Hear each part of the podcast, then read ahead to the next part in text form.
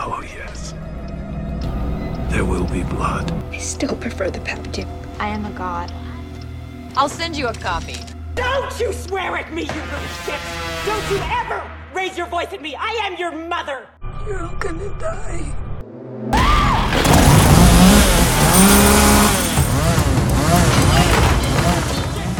I am going to eat your soul and shit it out with Nikki!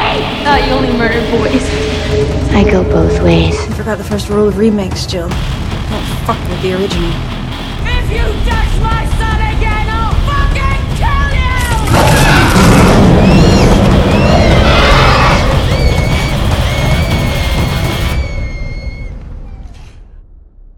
Bentornati a nuovi incubi e finalmente parliamo di vagine dentate, la cosa ci riempie di gioia.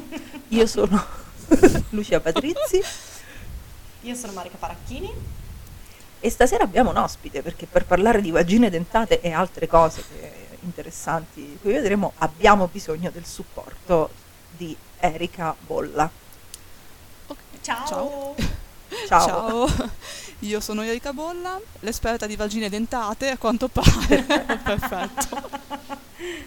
E di cheerleader che muoiono male, mi sembra di capire. Certo. Ok, perfetto. Sì. Sì, questa, questa è la serata, questo è l'andazzo. Perfetto, meraviglioso. Ok. Allora Erika, tu hai questo blog che si chiama Il Bollalmanacco. Sì. Che ce l'hai da quanti anni? Ce l'ho ben da lontano duemilasette.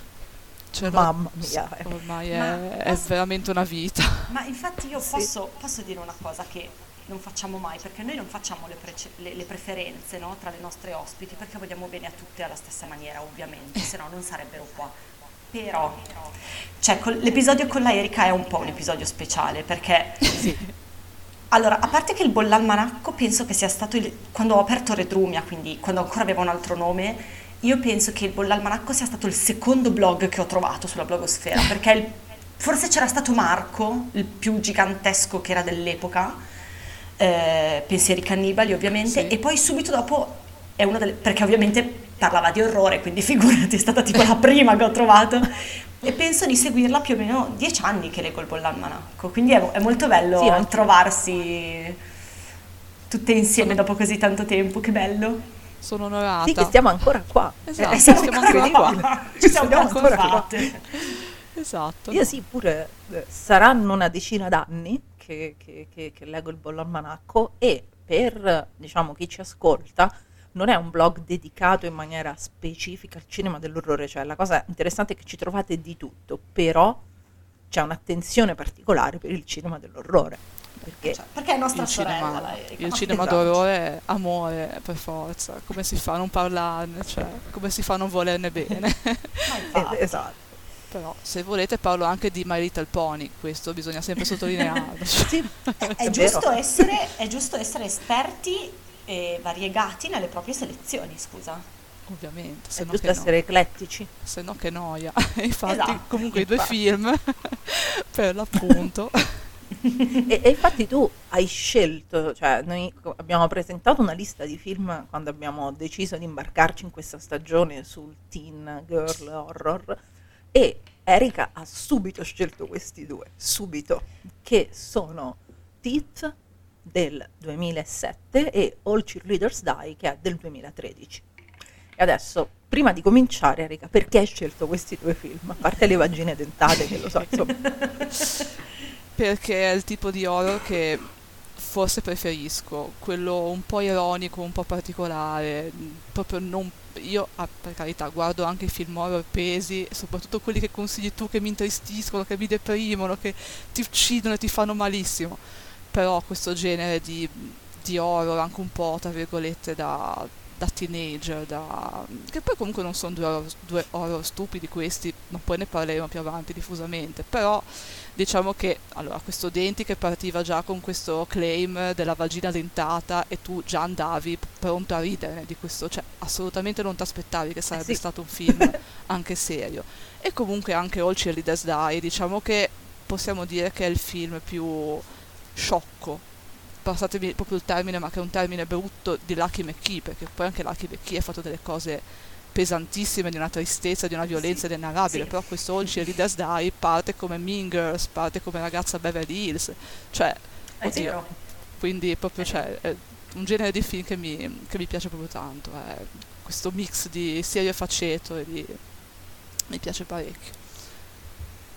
Sì, perché sono i due film più teen, più classicamente teen di tutto, diciamo, il mucchio, cioè più teen di questi due è difficile trovarli, e sono entrambe, diciamo, horror comedy sostanzialmente. Poi hanno degli elementi estremamente seri e ne parleremo, ma sono horror comedy alla fine. Sai che è la cosa più bella forse, soprattutto di uno dei due, il fatto che concili in modo così ehm, naturale un elemento di comedy spiccatissimo, e ovviamente parlo di, di denti, ha in realtà poi un, un approfondimento per nulla banale, e per me che l'ho visto solo di recentissimo per la prima volta completamente inaspettato.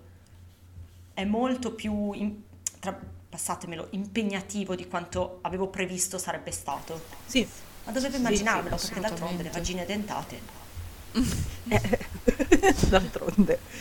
E allora a questo punto, dato che Erika è l'ospite, facciamo subito la domanda di rito. Partiamo da, da denti, perché okay. Andiamo in ordine cronologico.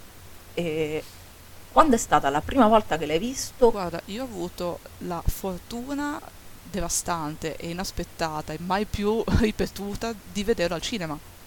Uh! Sì, sì, assolutamente sì. L'avevano dato al cinema che io, al, al multisala che io passo l'esistenza a criticare sul mio blog, e non si capisce perché, perché ovviamente, cioè, obiettivamente era un film che aveva tutto da perdere, assolutamente.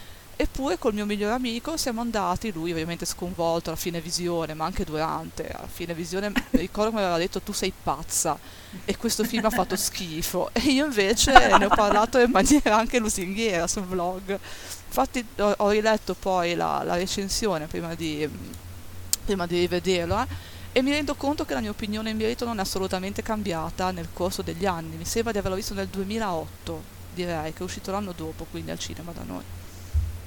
Mm. E continuo ad avere la stessa opinione, ovvero è un, è un bel film, a me continua a piacere, inutile non... Sì, sì, anche secondo me è un, è un, è un, gran, è un gran bel film, Denti. E tu invece, Marica, sei quella che l'ha visto più tardi.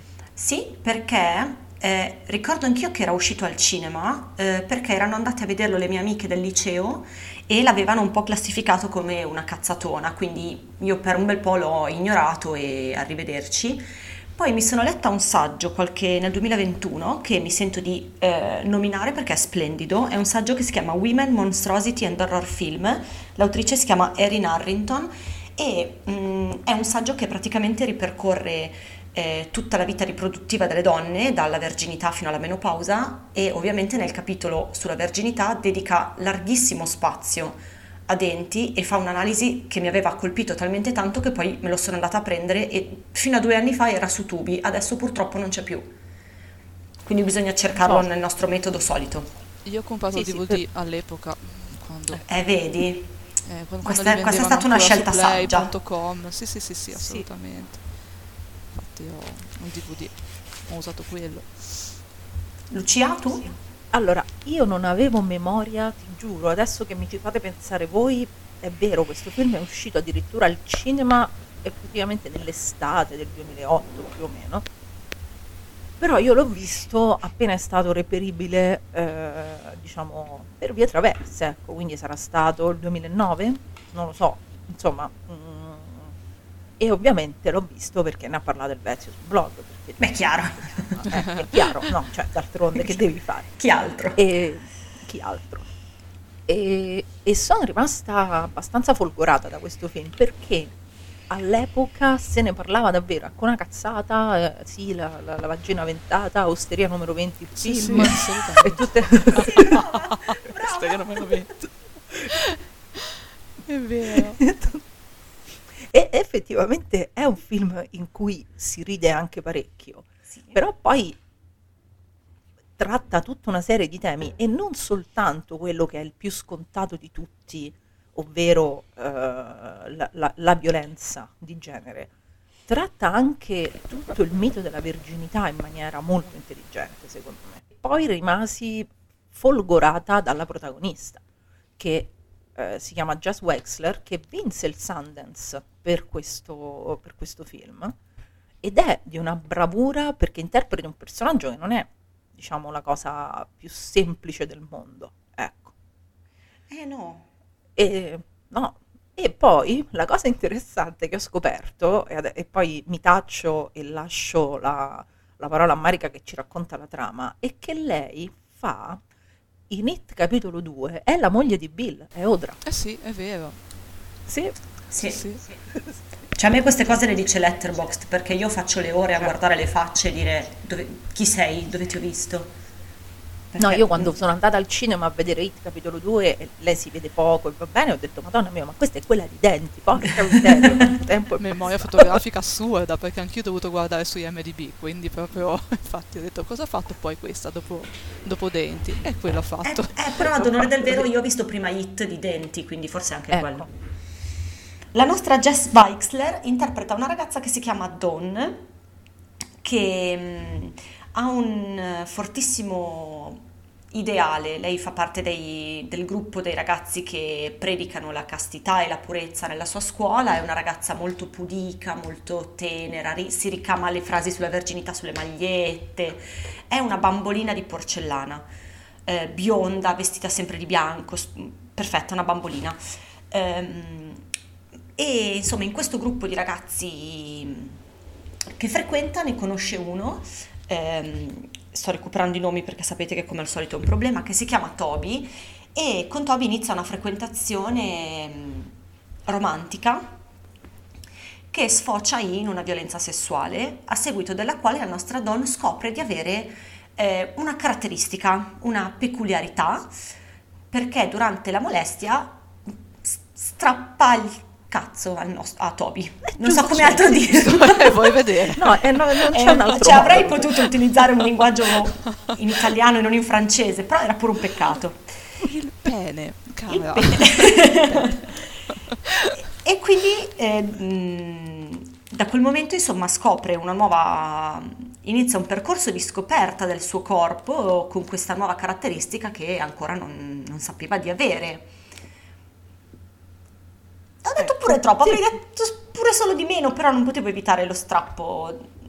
No, no, no, no, quello è, è, è il, anche perché succede più volte nel corso del succede sì, più volte. Ogni volta è più piacevole dell'altra. Forse per quello che il, il mio amico era rimasto forse disgustato per quel motivo, credo, che si sentisse particolarmente coinvolto dalla cosa. Perché è anche molto grafico, capito? Quindi sì, per un uomo molto. Deve essere molto impegnativa la visione. Sì, sì, perché comunque il regista Lichtenstein, che è il figlio di sì, sì non ci, che, che poi mi pare abbia fatto solo questo film, credo, nella sua carriera da regista, penso, Mitchell Lichtenstein.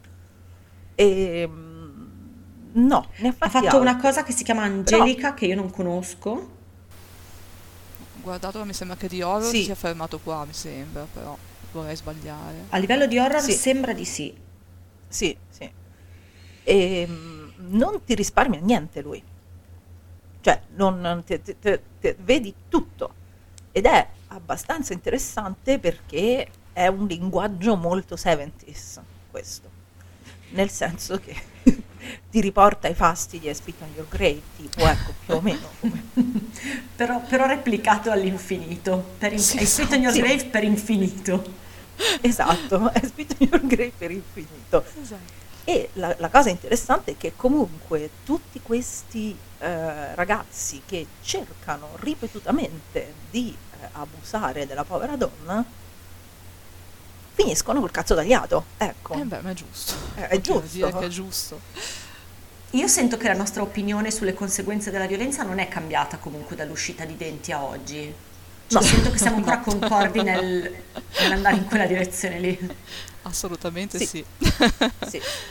E ti dirò di più, che all'epoca quando lo vidi era al periodo di Nip Tuck e c'era sì, John Hensley che interpreta il, fratello, il fratellastro di Dawn, che io detestavo guardando Nip Tuck, e io onestamente vederlo lì con la eh, fine miserabile. In certe condizioni, onestamente, mi ero praticamente alzata ad applaudire, ho detto finalmente hai avuto quello che speravo per te da mesi. Anche perché è un vero? personaggio orrendo. Orribile. Il fratellastro di Don è un personaggio orrendo. Sì, ma è eh. anche un grande caso di casting, perché effettivamente ha un viso che... detestabilissimo, povero, sì. Cioè non vorrei essere lombrosiana, però questa ha proprio la faccia di quello che te lo farebbe del male se ti trova in un vicolo. Sì, sì, sì, sì, sì assolutamente, sì. Sì, sì. E, tra l'altro, allora. cioè, la cosa che io ormai ho la memoria proprio sfatta, però ricordavo benissimo del film la scena che per me è più agghiacciante, più di qualsiasi altra violenza, più di qualunque cosa facciano a lei, è quella in cui il fratello si fa i fatti suoi in camera, vabbè, facendo cose con la fida- vabbè, chiamiamola fidanzata, ma lasciamo perdere, la tizia che si sbatte, e nel sì, frattempo esatto. c'è la madre accasciata a terra. Io una sì. cosa che, mh, che secondo me stride completamente con tutto il resto del film, con tutta la commedia che ci può essere intorno. Quella è proprio una scena che mi ha agghiacciata all'epoca e mi agghiaccia ancora oggi, non riesco veramente a farmene una ragione. È abbastanza intensa. Sì, è sì. orribile. Perché comunque, diciamolo, Don ha una situazione in casa non particolarmente idilliaca, nel senso che eh, i suoi gen- diciamo la, la, i, ah non mi viene aiuto i suoi no. genitori eh. sono, allora sono due fratellastri, i, i, la madre di eh, Don ha sposato il padre di Brad. Sì. Sì. E Brad la detesta, poi in spoiler chiariremo questa cosa, però adesso non stiamo facendo spoiler, no. quindi diciamo che Brad la detesta. La detesta. La, la detesta sin da quando sono bambini. La madre di Don è malata. Sì. sì.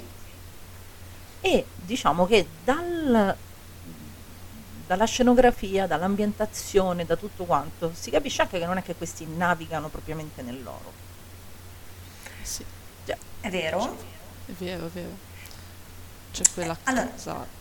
È vero, si vede che non navigano nell'oro, dall'altro lato l'unico elemento di vero disturbo nel nucleo familiare è il fratellastro, perché di fatto sì. il papà, perché poi il matrimonio è avvenuto che i bambini erano piccoli, quindi di fatto l'ha tirata su lui, Don, anche se biologicamente sì. non è suo padre, però la tratta con grandissimo affetto per tutto il film, anzi non fa altro che dire mettergliela giù, paragrafando che insomma, meno male che c'è lei, che la vita è una merda, almeno sì. c'è una sta figlia che non gli dà problemi. Sì, lo e, e, anche il rapporto, infatti, eh. e, e anche il rapporto tra i due, diciamo, genitori è molto buono. Sì, sì, sì è vero. Nel senso, e anche la religiosità di Don non sembra nemmeno troppo condivisa dai suoi genitori, però la lasciano fare perché comunque, eh, nel senso che non è la classica storia della giovane donna oppressa da una famiglia iperreligiosa che si consacra a questo culto della verginità, no, è proprio lei. Sì, sì, la scelta è sua, assolutamente. Sì, è,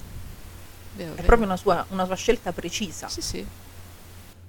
Che, ecco, forse è l'unica cosa che avrei voluto esplorata un pochino di più, ma è proprio un cercare nel pelo dell'uovo, nell'uovo, è capire da dove sia originata questa convinzione così radicata che la rende quasi un pochino giudicante nei confronti di chi è completamente diverso da lei. Poi vediamo nel corso del film che c'è tutto un discorso anche di conoscenza di sé, conoscenza del suo corpo, che è interessante fare, però all'inizio manca completamente il percorso che ci conduce a capire perché questa sia così convinta che la sua verginità sia un dono, che è un discorso sociale forse, o meglio, ho scoperto delle cose interessanti leggendo quel saggio che nominavo prima, ovvero che il governo degli Stati Uniti ha ampiamente finanziato, finanziato questi percorsi nelle scuole per eh, appunto avvicinare sempre di più i giovani al valore della verginità, e che l'anno in cui ha donato più soldi è stato paradossalmente il duemilasette. Ah, forse eh. allora un senso l'uscita di questo film ce l'ha.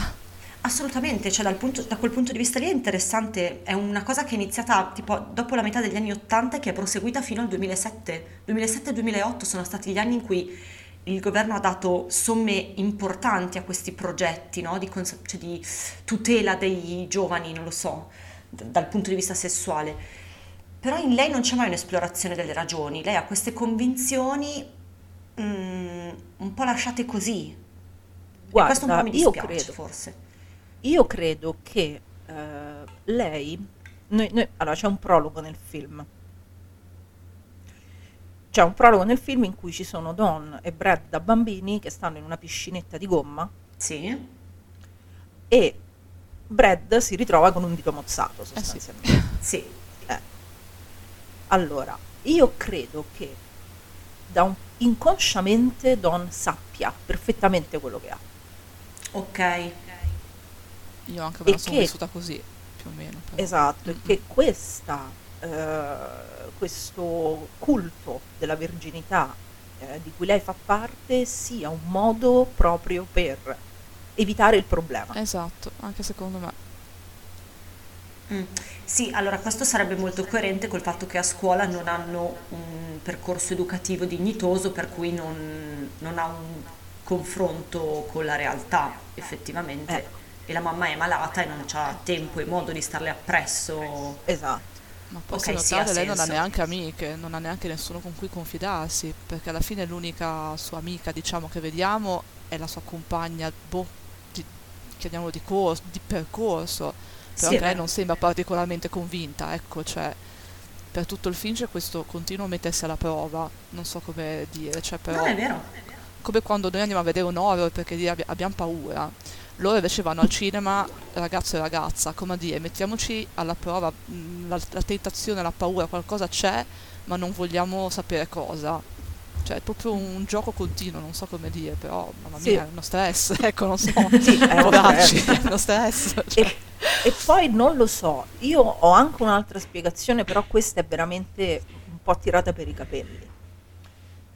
Io credo che dopo la scena famosa del prologo del, che, che, che lei mozza un dito al fratellastro, io, io credo che i genitori lo sappiano quello che c'ho dopo. Ah, chissà. Ecco. Non ci avevo pensato. E credo, sì, e credo che l'abbiano in un certo senso eh,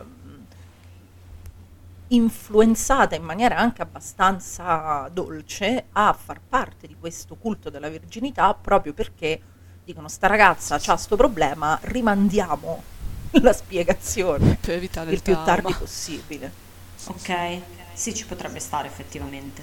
Non sarebbe ma la scelta più saggia, però sarebbe bastato sì. spiegarglielo, però. Guarda, però tipo che c'hai i denti, figliola. Non avrebbe, non avrebbe mozzato i peni, però, se l'avesse saputo, quindi voglio dire, forse è stato meglio così. Ah già.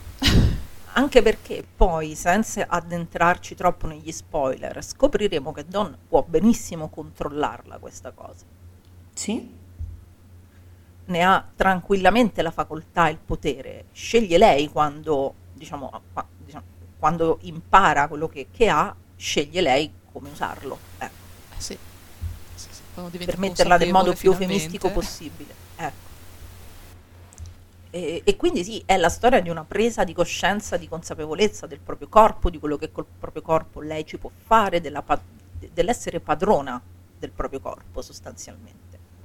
E eh, ovvio ha un vantaggio enorme sulle altre ragazze perché insomma eh, eh, però magari le altre ragazze sono capaci di sedersi sopra uno specchio e valutare la situa, lei invece sì, avesse fatto sì. un paio d'anni prima avrebbe avuto un film sì. diverso, però ecco dalla, la cosa che a me piace tanto è che ehm, In un, è, un, è un film molto pessimista, non c'è un solo uomo che ne esca bene, appunto, con l'eccezione del padre che appunto ehm, è l'unica persona che potenzialmente, non, non potenzialmente, è l'unica persona che non sarà mai attratta sessualmente da lei, no? Tutti gli altri uomini coinvolti ne escono malissimo, è un film incredibilmente pessimista, racconto, cioè, non c'è nessun uomo che alla fine del film si salvi o che... Perché comunque è un film dei primi anni duemila, l'uomo buono che comunque aiuta la final girl fino alla fine, ce l'aspettavamo forse, e invece sì. qui proprio cazzo, questa è l'unica che si fa tutto da sola. Sì sì sì, ce l'aspettavamo e il, diciamo, il regista ci, ci illude anche di trovarlo a un certo punto. Sì, sì. sì. Nella sfiga sì, diciamo che... sì. Veramente, cioè... E poi di nuovo... Beh, che dire? Beh, che dire, non possiamo dire niente perché non siamo ancora in zona spoiler, però in realtà anche il fatto, allora, se noi consideriamo che Don vive in un contesto di assoluta e totale repressione sessuale, in cui praticamente questi vanno in giro con questi anelli agghiaccianti, le magliette coi tutte uguali, esatto, e c'è questo, questa tempesta di ormoni che a un certo punto non si tiene più a bada, eh già, perché il, il problema è questo poi alla fine di, di tutto il film, cioè a un certo punto l'energia sessuale di questa ragazza viene fuori in un modo o nell'altro. Sì, ha voglia a reprimerla, ha voglia a, a tenerla chiusa dentro una scatola, ha voglia a darle il culto della virginità e tutto quanto. È un poveraccia, però cioè, a un certo punto le viene fuori. Ecco, sai che questo forse è il vero elemento che mi piace di più del film, perché fino adesso, no? Correggimi se sto dicendo una cazzata, ma a, se vado a memoria mi vengono in mente solo film in cui la repressione sessuale delle donne è culminata in follia. Sì. Questa volta è culminata in potere. Sì, esatto. Ed è, è be- finalmente, finalmente. Lei, eh, diciamo che col, con la metafora della vagina dentata, in un certo senso è la scoperta del proprio potere sessuale. Sostanzialmente è questo. Sì. È un metaforone gigantesco, molto divertente, molto coraggioso anche, perché in effetti si presta al ridicolo. È un film che si muove in continuazione sul confine del ridicolo e non ci cade mai dentro, mai. Allora, ne, ok, nel ridicolo involontario intendi? Sì, sì, involontario. Perché certo. Fa spaccare da... sì. sì, sì, sì, ma che sia comico è vero, ma non, non è ridicolo. Non e non poi è, è un esempio abbastanza raro di horror dichiaratamente femminista nei primi anni duemila. Ah sì.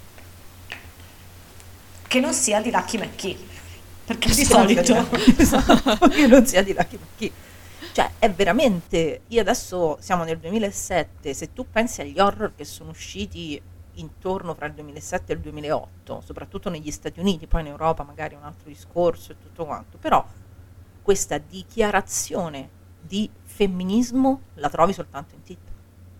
Sì, è vero.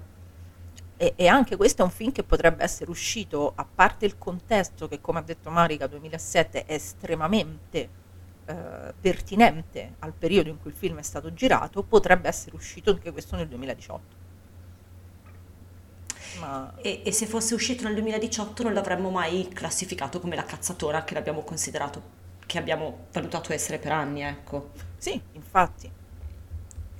Però sarebbe cioè... stato anche un po' diverso forse, perché comunque non avrebbe avuto questi toni così eh, espliciti, così, come dice Marica, grafici, ehm, perché poi lo stile è quello dei primi duemila, questa, anche l'ambientazione, questa ambientazione livida, sporca, lercia, perché poi mm. fa tutto schifo, se tu ci fai caso fa tutto schifo, cioè la scuola dove va Don è orrenda, orrenda. Eh, ma anche il laghetto dove si vanno a fare il bagno, cioè io là dentro no, non ci no, no, no, mai ti ammali se fai il bagno lì dentro, ti ammali. La centrale eh. nucleare pare quella di Springfield, cioè sembra di essere no sembra un episodio di Simpson, è terrificante, cioè cioè questa presenza fissa, costante, minacciosa della centrale nucleare, sì sì, no, incombente, che ti fa, cioè Che, che ti fa pensare che quella di Don sia una mutazione. Sai sì. Che stavo per dire la stessa cosa, potevamo prendere una direzione diversa e creare tutt'altro film, sarebbe stato divertentissimo uguale, eh, perché per carità sì. Ci saremmo divertiti un sacco lo stesso, però così funziona meglio. Eh sì. Fai azione mutante, uno squadrone di donne con la vagina dentata de- derivata dalle radiazioni e viene fuori. Vabbè, facciamolo noi, non l'ha ancora fatto nessuno, è tempo sì, sì. di ritirare fuori la vagina dentata, la vagina dentata. vagina dentata sì sì, è arrivato il momento, perché adesso va fatto un film con la consapevolezza horror del duemilaventitré sulla vagina dentata, assolutamente, e anche la consapevolezza d'accordo. Del discorso che possiamo fare oggi sui corpi delle donne, che nel duemilasette sì. era sicuramente, qui è stato fatto molto bene, ma for- forse era un po' prematuro, adesso possiamo permetterci di osare ancora di più volendo, potremmo sì, permetterci sì, di osare di più. Sì, sì. Sì, perché comunque è un film che arriva presto, arriva in anticipo. Eh, forse troppo. Eh, esatto, entrambi i film che, di cui parliamo stasera sono arrivati in anticipo, hanno mh, il difetto, che non è un difetto, però comunque eh, la, eh, l'ostacolo di essere arrivati un po' troppo presto rispetto ai tempi, perché sono due horror modernissimi Già. che eh, hanno avuto la sfortuna di capitare in un momento, questo in, un, in una fase dell'horror che è quella dei primi duemila, che noi qua difendiamo fino alla morte, però per certe tematiche non era proprio il, il massimo, ecco. E l'altro in un momento di transizione tra una fase dell'horror e l'altra che lo ha un po' schiacciato. Sì, sicuramente. Assolutamente sì. Oggi forse una cosa del genere la faremmo più, più brutale ancora, se possibile, e forse non come horror comedy. Questo è proprio un film che sta bene nel suo anno. È che non l'avevamo capito noi, ma è colpa nostra, mica sua. Sì, sì. No, no, non è colpa del film. Se arriva in anticipo non è colpa del film. Eh, vogliamo andare in zona spoiler? Così... Dai, che così ci divertiamo, ci per piacere. Dai, esatto, così possiamo... Esatto. Esatto, vai. Quindi eh, diciamo Teeth, purtroppo reperirlo non è la cosa più facile di questo mondo, anche se si trova, si ve lo fare. assicuro, si può fare, non c'è nessun problema. Se non lo avete visto, mettete in pausa, guardatevelo e tornate qua perché facciamo gli spoiler. Sì.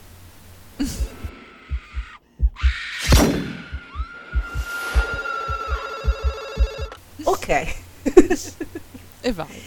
E vai. Allora, il percorso di Dawn passa da questo tentativo di stupro che lei subisce da parte di Toby, che letteralmente impazzisce. D'altronde sì. non, lo fa- non si masturbava da aprile. Eh, povera creatura, cioè, d'altronde. Poverino. Cioè. Scusa. Quando piange disperato perché non si masturbava ad aprile, io veramente li muoio, cioè li, mi sento male. Sì, sì. Il re degli autosabotatori, Toby, ti sì, prego, sì, sì, ti sì, prego. Sì. Rimedia a questa cosa. Cioè, sì, esatto, spiegato. Toby è, è micidiale perché è effettivamente un, è un coglioncello, eh, poi sì. sostanzialmente alla fine, che gli devi dire? È un coglioncello, però vedi proprio quanto... sia uh, quanto l'imposizione eh, di una certa morale e di certe restrizioni rischiano di trasformarti in un mostro. Sì, perché poi sì. alla fine lui è veramente soltanto stupido, forse, cioè non è neanche così bello che veramente gli venga tranciato, cioè poverino a un certo punto dice vabbè che sfiga, cioè nel senso c'è di peggio, appunto il fratello per esempio è sì, molto peggiore. Che... Sì. E un altro personaggio è anche molto peggiore di Toby, ecco, eh, non solo il fratello ma sì, anche quest'altro no, eh. sì, no, e eh, lui poi e il problema di, di, di diciamo di, di Toby, poveraccio, è che eh, Marica all'inizio della, de, della puntata diceva la prima volta in cui la repressione non, la repressione sessuale di, una, di un personaggio femminile non si Uh, esprime poi attraverso un atteggiamento mostruoso, criminale, tutto quanto. Sì. Lo, lo fanno con i maschi questo. Sì, cioè sì. il film lo fa con i maschi. Vero, vero. Sì. E a me piace moltissimo che sia stato scelto Toby come stupratore zero, no? Come primo, prima persona che usa violenza alla donna adolescente, poi ci sarebbe prima il fratello, ma da adolescente, diciamo. Sì, sì. Eh, perché Toby è il bravo ragazzo, Toby è bellino, ha la faccina pulita, è, è casto e quando lo fa, poverino, non è colpa sua, è che non si masturba da aprile, povero. Poverino, povera creatura. Anche questa è una cosa molto in anticipo sui tempi, oggi lo sappiamo che il, il male non ha volto e non ha aspetto, ma nel duemilaotto mica lo sapevamo, nel duemilaotto Toby era il, be- il bel ragazzo che sei contenta se ti fa catcalling per la strada, capito? Adesso, adesso lo sappiamo identificare come tale, come quello che è, cioè un violento sì, sì, sì. e un molestatore come tutti gli altri. Però sì, sì, sì. è un'ottima scelta, a me era una cosa che ha convinto moltissimo, perché Toby è pulito poi, come lei, eh, sì, però sì, su di lei, su di lui la repressione ha fatto quella cosa che dicevi tu. gli ha fatto perdere il senno. Sì, lo, ha, lo, ha trasformato, lo ha trasformato in un mostro, poi magari lo è di suo, questo non lo sappiamo, soltanto che è evidente che ci sia forte questo, chiamiamolo, messaggio all'interno del film, che la repressione sessuale genera mostri. Ah sì. Sì, la repressione e l'ignoranza forse anche, perché questi ragazzi non sanno assolutamente cioè. cosa fare del loro corpo, cioè a me agghiaccia anche la scena dei libri, i libri con l'adesivo sopra, cioè si parla uh, dell'apparato genitale maschile ma non di quello femminile, e, e quello perché femminile. Qual è la differenza? Spiegami, cioè, che le donne proprio... sono più modeste, eh sì, non, non, non, bisogna, non bisogna mostrarla, eh certo, hai ragione. E c'è quella scena bellissima in cui donna toglie l'adesivo mettendo il libro nell'acqua bollente. Sì, sì. Sì. Lì sì. E guarda, affascinata tra l'altro.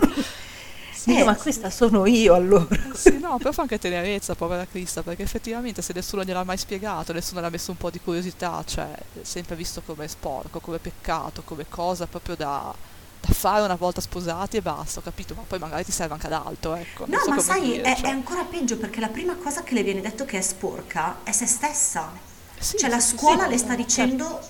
tu fai schifo, eh sì, esatto, ti devi coprire, cioè, perché, perché quello che sì. sei è da coprire. Sì.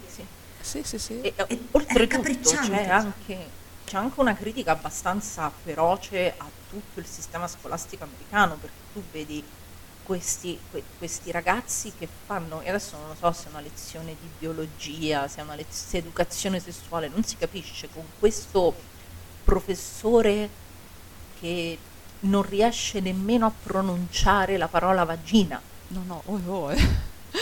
che, che dovrebbe spiegare ai ragazzi, cioè inca- essere incaricato di fare educazione sessuale a questi ragazzi, e Non, e non riesce nemmeno a usare le parole. No, non ce la fa. No, e quando, e quando Don supporta il fatto che l'immagine sia coperta, no? Come una cosa positiva proprio per il, il suo insieme di valori, lui non ha nessuna risposta a questa cosa. Quando lei gli dice è coperto perché le donne sono più modeste, se non ricordo letteralmente, ma gli dirà qualcosa del genere, lui non ha nessun, nessuna risposta a questa cosa, la accetta come tale, anzi non è un sollievo, l'ha detto qualcun altro, ah, io sono a posto. Oh, non, non devo spiegarlo io. Esatto. Ecco. È vero, è vero. E poi quando invece arriva la professoressa che cerca di fare loro una, una lezione sull'evoluzione, e lì sappiamo che c'è tutta una polemica sull'evoluzionismo, sul perché io divento pazza, il creazionismo, tutto quanto. Tu vedi tutti questi ragazzi che sono assolutamente, che non hanno idea di quello di cui si sta parlando. Sì, sì, e non gliene frega nulla, tra l'altro. E non gliene frega nulla, perché, non gliene frega nulla. Perché a casa nessuno gli ha detto niente, perché davvero si vive in, una, in un contesto di totale e completo abbrutimento culturale. Eh. Sì, sì, sì, sì. Questo è il contesto in cui eh, vive Don in Denver. E quindi, tornando a bomba alla domanda che faceva Marica all'inizio, ma come mai questa si è consacrata in questo modo a questo culto? Molto probabilmente anche perché vive inserita in questo ambiente. Eh sì. Sì, è possibile il totale annullamento di qualsiasi sì. forma di conoscenza, consapevolezza sì. e anche sì, diciamo solo lo sguardo sulla realtà. Diciamo esatto. che non c'è molto una via di mezzo in questo film, almeno per quanto riguarda i personaggi femminili, cioè o sei casta o sei zoccola, non so, cioè quindi sì, non sì. hai una via di mezzo da dire ok, ma io posso fare un po' quel che voglio? No, assolutamente no, che comunque viene categorizzata in un, in un modo o nell'altro, quindi boh. Eh, che però dall'altro lato pure la ragazza che è ritratta con le caratteristiche che nei primi anni duemila si associavano alle poco di buono, eh, pure lei fa una vita de merda, perché pure eh sì. lei viene trattata a pesci in faccia. Sì, tra l'altro sì. Pure lei è uno straccio, capito, cioè tra l'altro, cioè, ascolta, sei bellissima, ti prego, ti prego, liberati di questo fardello, Dallo, portati via il cane e liberati di questa sì. bestia. Sì, sì, assolutamente sì, sì. Piuttosto il papà, guarda, aspetta, ma piuttosto che papà, rimanga, ma piuttosto fatto il papà, esatto. No, no, ti e, e anche, e, e poi vediamo, perché abbiamo parlato della repressione e tutto quanto, però dato che il film non è che dice poverini questi maschi non possono scopare quindi ti stuprano, non è questo il senso no, ultimo no, del no, film no, no, assolutamente. anche i maschi che non fanno parte del culto, che questa repressione non solo non la vivono, ma hanno una sessualità estremamente libera, perché sia eh, Ryan, che è quel ragazzo che, che insomma... Il secondo è virato. Il secondo è virato, sì, esatto, okay. Il secondo è virato, sia Brad, sono entrambi sessualmente molto disinibiti, molto. Sì? Sì. Beh, oddio, e... Brad non Beh. lo so, eh. Cioè Brad c'è tutta una cosa di problematica con la vagina che non lo definirei sessualmente disinibito, cioè come l'animale, svuota quello che sì, deve svuotare. Sì, sì, esatto, certo. Ma lui si tiene per amore, poverino. Eh, cioè, anche lui si eh, tiene so, per il matrimonio. Lui si tiene per amore, eh, eh, lui si tiene per amore in realtà, per cioè, amore, però cioè. Comunque è un tizio che eh, adesso il, il come dire... le pratiche sessuali in cui indulge so, non sono totalmente ortodosse, no. Però è l'esatto comunque principessa dei... stasera, eh? Che brava che sei a girarci intorno. Vero, vero, come sono. Ma vi spiego perché, no, in realtà è perché quando poi io carico l'episodio su Anchor mi chiedono: ma il contenuto di questo episodio è per tutti o è particolarmente esplicito? Allora. Ah, vabbè, ma me lo dovevi dire prima. Mi dovevo no, censurare. Vabbè, io questo lo metto esplicito perché comunque deve essere esplicito e quindi, eh, però cerco sempre di mantenere un, un, un leggero, come dire, un, un leggero aplomb, ecco. E poi però parliamo di cazzi tagliati, questo lo dico serenamente. Quindi dicevamo le, e via. Le, le pre- Le pratiche sessuali poco ortodosse in cui indulge Brad comunque lo identificano come un personaggio che è nel, nel, nel, nel, eh, all'esatta posizione opposta dello spettro rispetto a Don. Sì, sì, sì, certo. Poi che abbia dei problemi seri con le vagine, questo, ma tutti in questo film hanno dei problemi seri con le vagine. Non è che... E chi non ce li ha ce li avrà dopo il film, da questo momento esatto, ce li ha. Ecco. Cioè, qui noi passiamo da, uh, dal ginecologo che non si mette i guanti per visitare... Uh, sì. No, fa, fa pure peggio, quel cane maledetto, se li mette eh. su e se li toglie sì, quando li lei non lo può vedere.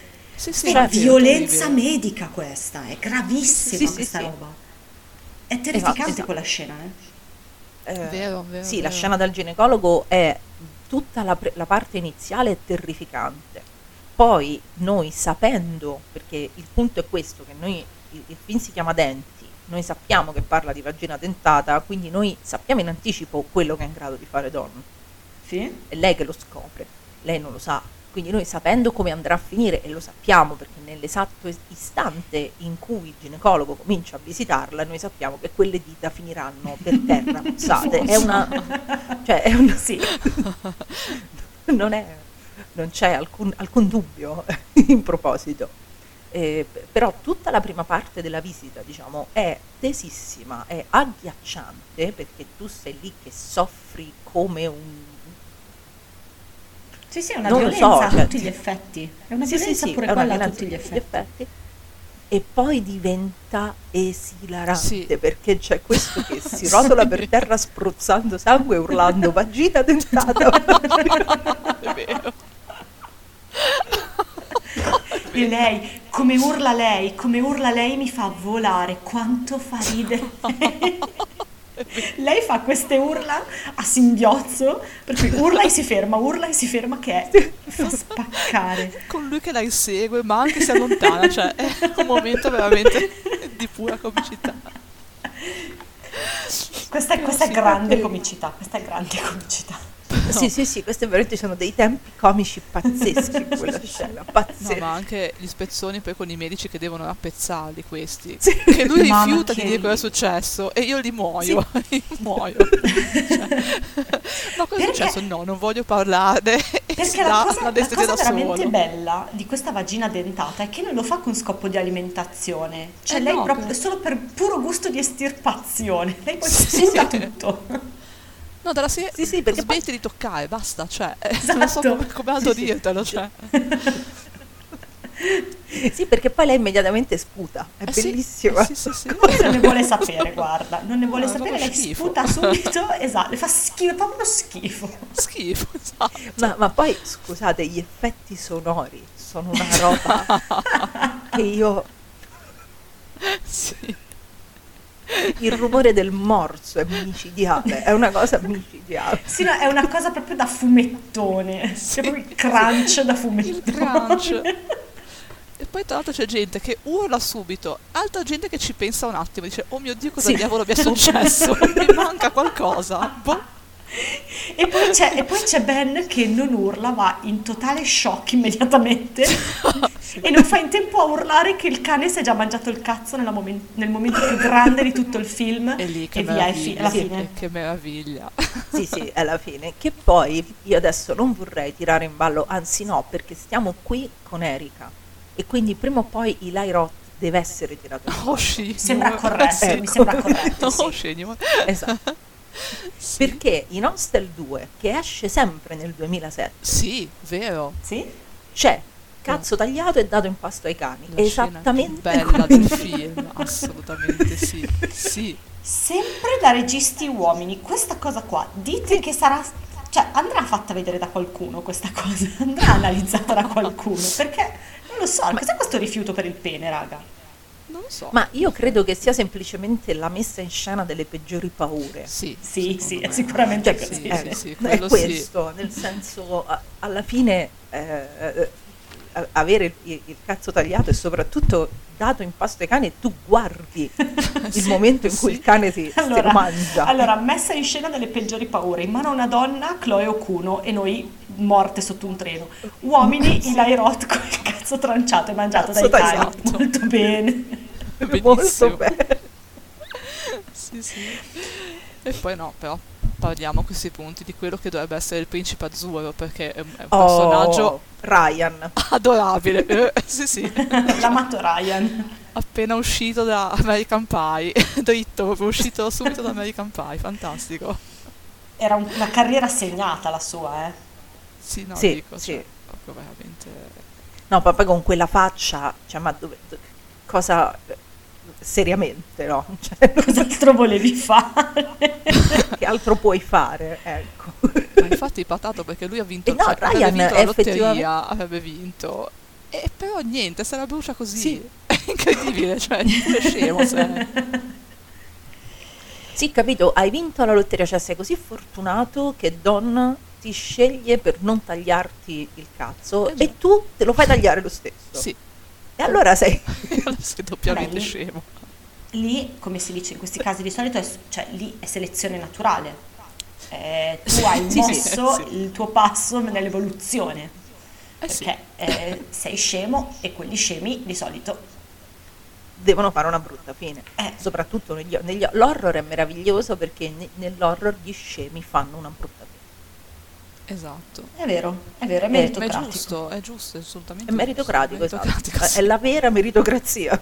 Sì. Se sei scemo, sì, non quella del capitalismo. Sì, esatto. Sì, se sei stupido veramente, cioè, tra l'altro che non solo lei si offriva spontaneamente, ma tu ti sei anche abbassato praticamente a usare eh, so- sostanze stordenti e qui giustamente sei stato punito brutamente. Ma, ma punito in maniera veramente. E lì è bellissimo perché è il momento in cui Don sceglie sì. di usare ecco. sì. e dice sai che c'è? Ok, la sua, io te lo diciamo, taglio eh, caratteristica ed è la ecco. prima volta che mi stai Don prendendo cambia. Per il culo è la prima volta che Don diventa un'altra sì. persona e da quel momento Don, la ragazza, la bambolina dell'inizio non lo sarà più perché poi eh no, no. per tutto il resto del film le cambia lo sguardo e questa diventa una che non ti puoi avvicinare cioè, ti, letteralmente questa non la puoi avvicinare no no letteralmente esatto. Ed è l'esatto il percorso esattamente opposto a quello delle Final Girl, nel senso che eh, nello slasher tu perdi la verginità e come per citare le parole immortali di Stu l'hai eh data già. Via e mo- ora non sei più vergine, devi morire. Qui invece nel momento in cui Don perde la verginità cambia eh sì. e diventa una bestia, cioè, a quel punto davvero cioè, non la fermi più non... Non è, è una roba completamente unleashed. Sì. E io rido come una pazza tutte le volte in cui, e l'ho vista venti volte io quella scena, in cui Ryan, non appena glielo tagliano, chiama la mamma. È mamma, poverino, è mamma, sì. Adesso vogliola spiegare alla div- mamma cosa è appena successo, dai, dai, dai, dai non spiegagliela alla mamma.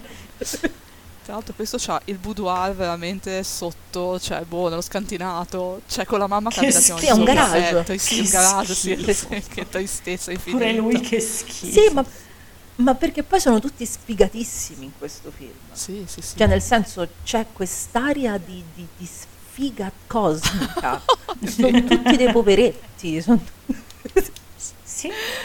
E ecco, sai che cos'è interessante ed è una cosa che accomuna un po' tutti e due i film, che mi ero segnata, che mi faceva piacere dire, che nei, l'abbiamo visto ormai e lo vedremo ancora entro la fine della stagione, ma finora abbiamo visto che quando una delle protagoniste di un film diventa mostruosa per una ragione o per l'altra, no? e, e la vagina dentata è tipo la quintessenza del mostruoso femminile, sì. Di solito a fine film, inizio anni duemila, l'accoppavamo, no? Come Ginger. Ginger l'abbiamo accoppata. Sì, e Ginger, poi vedremo che esatto. Jennifer l'abbiamo accoppata. Eh, sì. Le abbiamo tutte fatte fuori. Questa invece è, la ri- è proprio una rinascita. Sì, sì, sì. È sì, l'esatto sì, in opposto. Questa film, è una rinascita. Cioè, sì. In un altro film dello stesso periodo, Dawn sarebbe morta. Ah, cioè, sì, il film sì. si sarebbe concluso con la morte di Dawn, perché è una mostruosità talmente inaccettabile, talmente inconcepibile, perché... come ha detto Marica, è l'epitome del mostruoso femminile, sì, sì. Che in un qualsiasi altro film sarebbe morta. Poi Lichtenstein è pazzo e invece la, fa, la fa trionfare. E infatti i film poi non ne ha fatti più, perché recuperati no. tu da questo. Gli ha detto basta, tu non ne fai più, adesso boh. Cioè è veramente un trionfo, sia questo che il film di cui parleremo dopo, sono, sono due film in cui davvero i mostri femminili trionfano. Eh già, sì sì. Ed è molto anomalo non solo nel percorso del teen girl horror, perché l'abbiamo visto, ma soprattutto del teen girl horror prima del duemiladieci, quando davvero sì, era ancora il momento in cui, diciamo, la, la rivincita femminile era ancora un po' un'utopia, se vogliamo, no? Sì, eh, oppure sì. si conclude, cioè c'era una rivincita e poi comunque crepavi, perché dovevi crepare. Eh, eh sì. Eh. Oppure eri il, la, la cattiva, la villain del film, e allora in quanto villain potevi permetterti di sopravvivere, perché tanto, come per esempio in All the Boys Love Mandy Lane, ah, sì, sei sì, certo. il mostro, sei la cattiva, non sei l'eroina del film. Sì, sì, sì. Cioè eh, associare la protagonista con un qualcosa di mostruoso che alla fine sopravvi- non solo sopravvive ma trionfa. Esatto, anche. Prospera, si spera, perché sì. poi poverina in effetti, però il finale è un po' angosciante anche di, di denti, perché sì, ok, lei è lasciata libera per il mondo, però boh, cioè esposta costantemente a, a schifezza, cioè non so come dire, non sì, c'è proprio sì. un, una catarsi finale, un dire che bello, sei liberata, sì. Però è sola al mondo, non so, boh, cioè io ho sempre visto una, una cosa un po' triste, nel senso, abbandonato persino la bicicletta per terra e, e sì, vive di questo, eh sì, e vive poi di, di spedire, boh, andare avanti a vivere di... Boh, probabilmente so. portando via, allora, mettiamola così, se lei campa con i soldi che porta via ogni uomo che la molesta, questa è al sicuro per tutta la vita. Questo sì, però sì, lo schifo, certo. capito, cioè tu no, comunque assolutamente, devi vivere, certo, eh, sì, assolutamente, devi comunque eh. vivere di questo, cioè... No, ma che, che sia uno schifo l'ambiente in cui il film si svolge, lo abbiamo detto, cioè sì, sì, è sì, una no, cosa degradante, è una cosa squallida.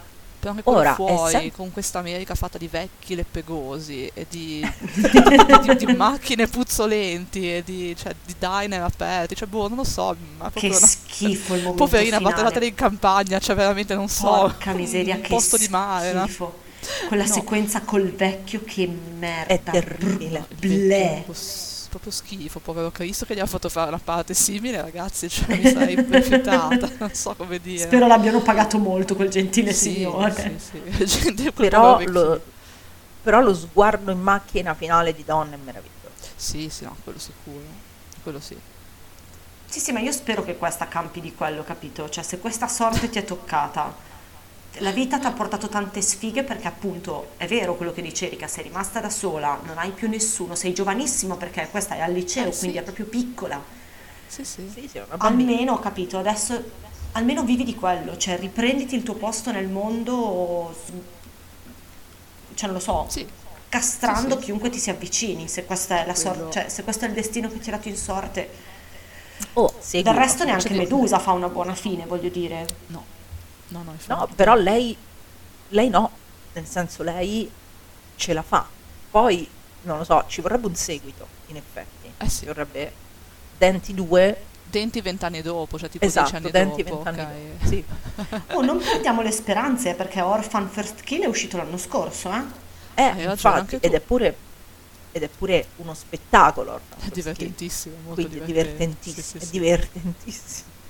Sì, hanno dei film divertenti, anche Megan, questi, questi film sì, lineari, sì, sì, semplici, sì. però che ti divertono un sacco. Proprio... Sì, sì, sta tornando questo tipo di horror estremamente lineare, estremamente all'apparenza molto facile, ma divertentissimo. Sì. Che ti fa piegare in due dalle risate. Sì, sì, ecco. Stacchi il cervello, è eh. veramente una benedizione in questo periodo sì, sì, storico, sì. veramente. Eh, cioè... Sì, era, no, hai ragione, hai decisamente. Ma forse sai, come sempre, no, l'horror è molto indicativo dei tempi, forse il ge- più di eh, tutti sì. il genere indicativo dei tempi, questo ah, è quello che ci serve adesso.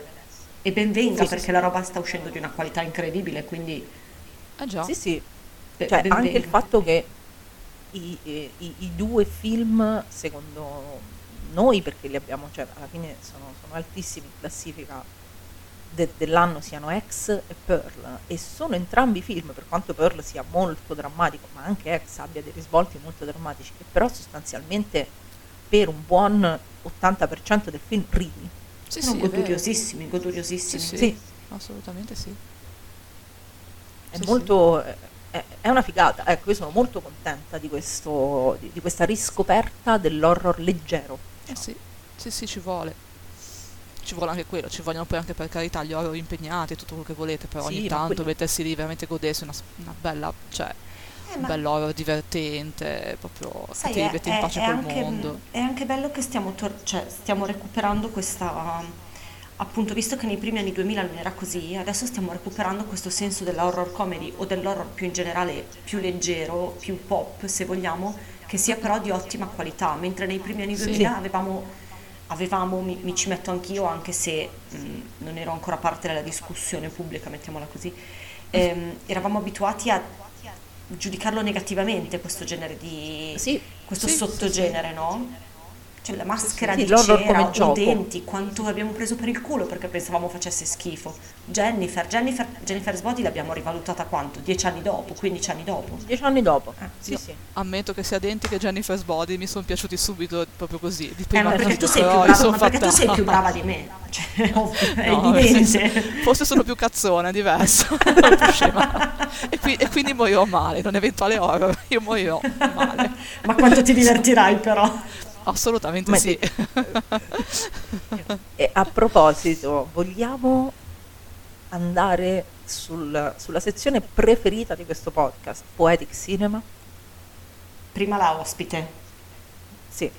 Assolutamente. E allora la scena del ginecologo, proprio voto, voto dieci. No, questa proprio... Sì, è vero. Perché? Ma vi spiego anche il perché. Perché all'inizio, vabbè, l'uomo magari, lo spettatore maschio che vede una cosa simile dice ok, una cretinata.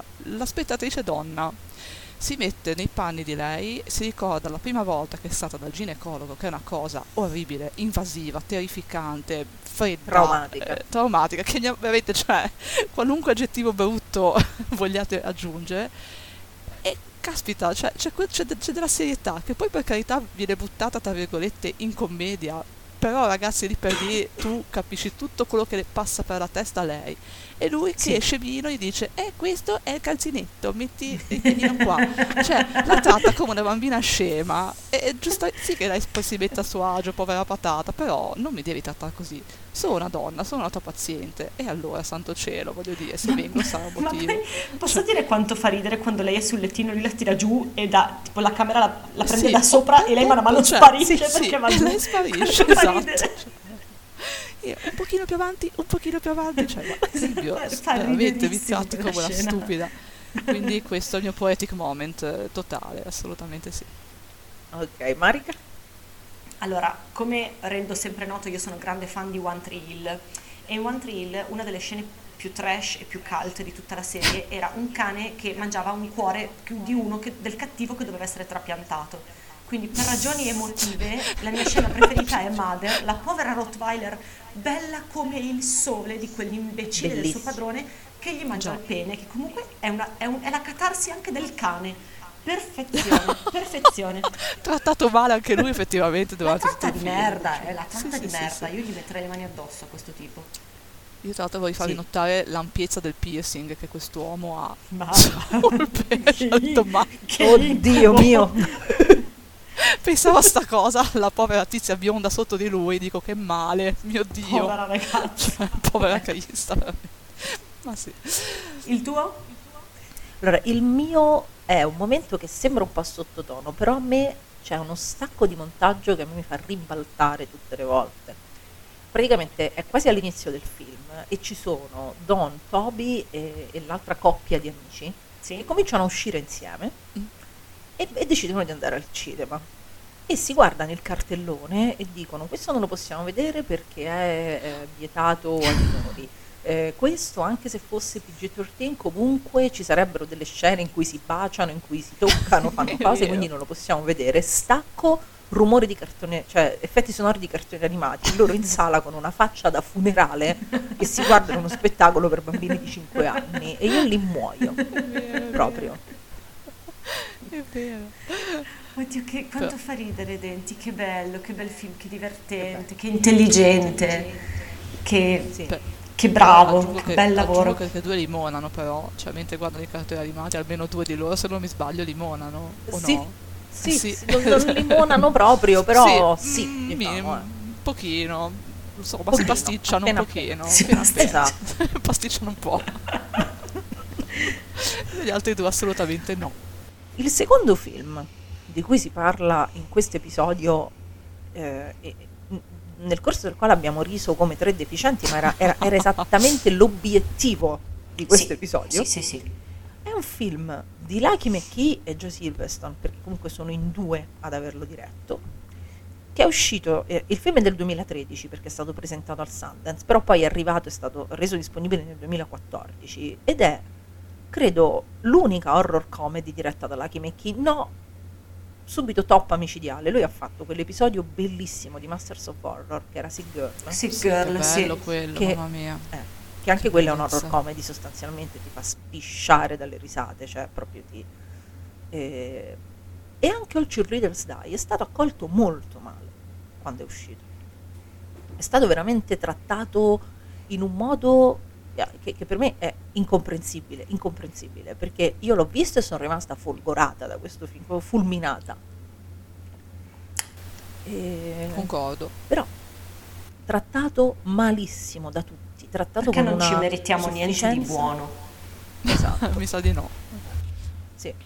Ed è per questo che poi effettivamente non abbiamo mai avuto il seguito che ci meriteremmo tutte. Questo è male, perché? Ma veramente sì, male. Questo è male. Che rosicata. Sì, veramente una rosicata. Allora, cominciamo, rifacciamo il giro. Erika, quando l'hai visto? Prima volta? Come l'hai visto, perché lo hai visto, insomma, solita storia personale. Allora, la prima volta l'ho visto di straforo, tra l'altro grazie a te, nel senso, mh, cioè non perché tu mi abbia convinta a, a fare le cose di straforo, ma perché ne avevi parlato tu sul tuo blog sì. e, e quindi l'avevo recuperato tipo prima di subito e quindi me lo sono vista a casa da sola nella mia cameretta quando ancora abitavo insieme ai miei genitori e, e io ho finito questo film eh, scioccata. scioccata da, dalla consapevolezza che mai avevi visto un se- o, o no, in verità scioccata ma speranzosa, perché ho detto sì, figata, l'anno prossimo mi esce il seguito, to, al massimo certo. fra due anni, via, il tempo di... Cioè. E invece no, ne sono passati dieci di anni, sono ancora qui che attendo, come una disperata, quindi male.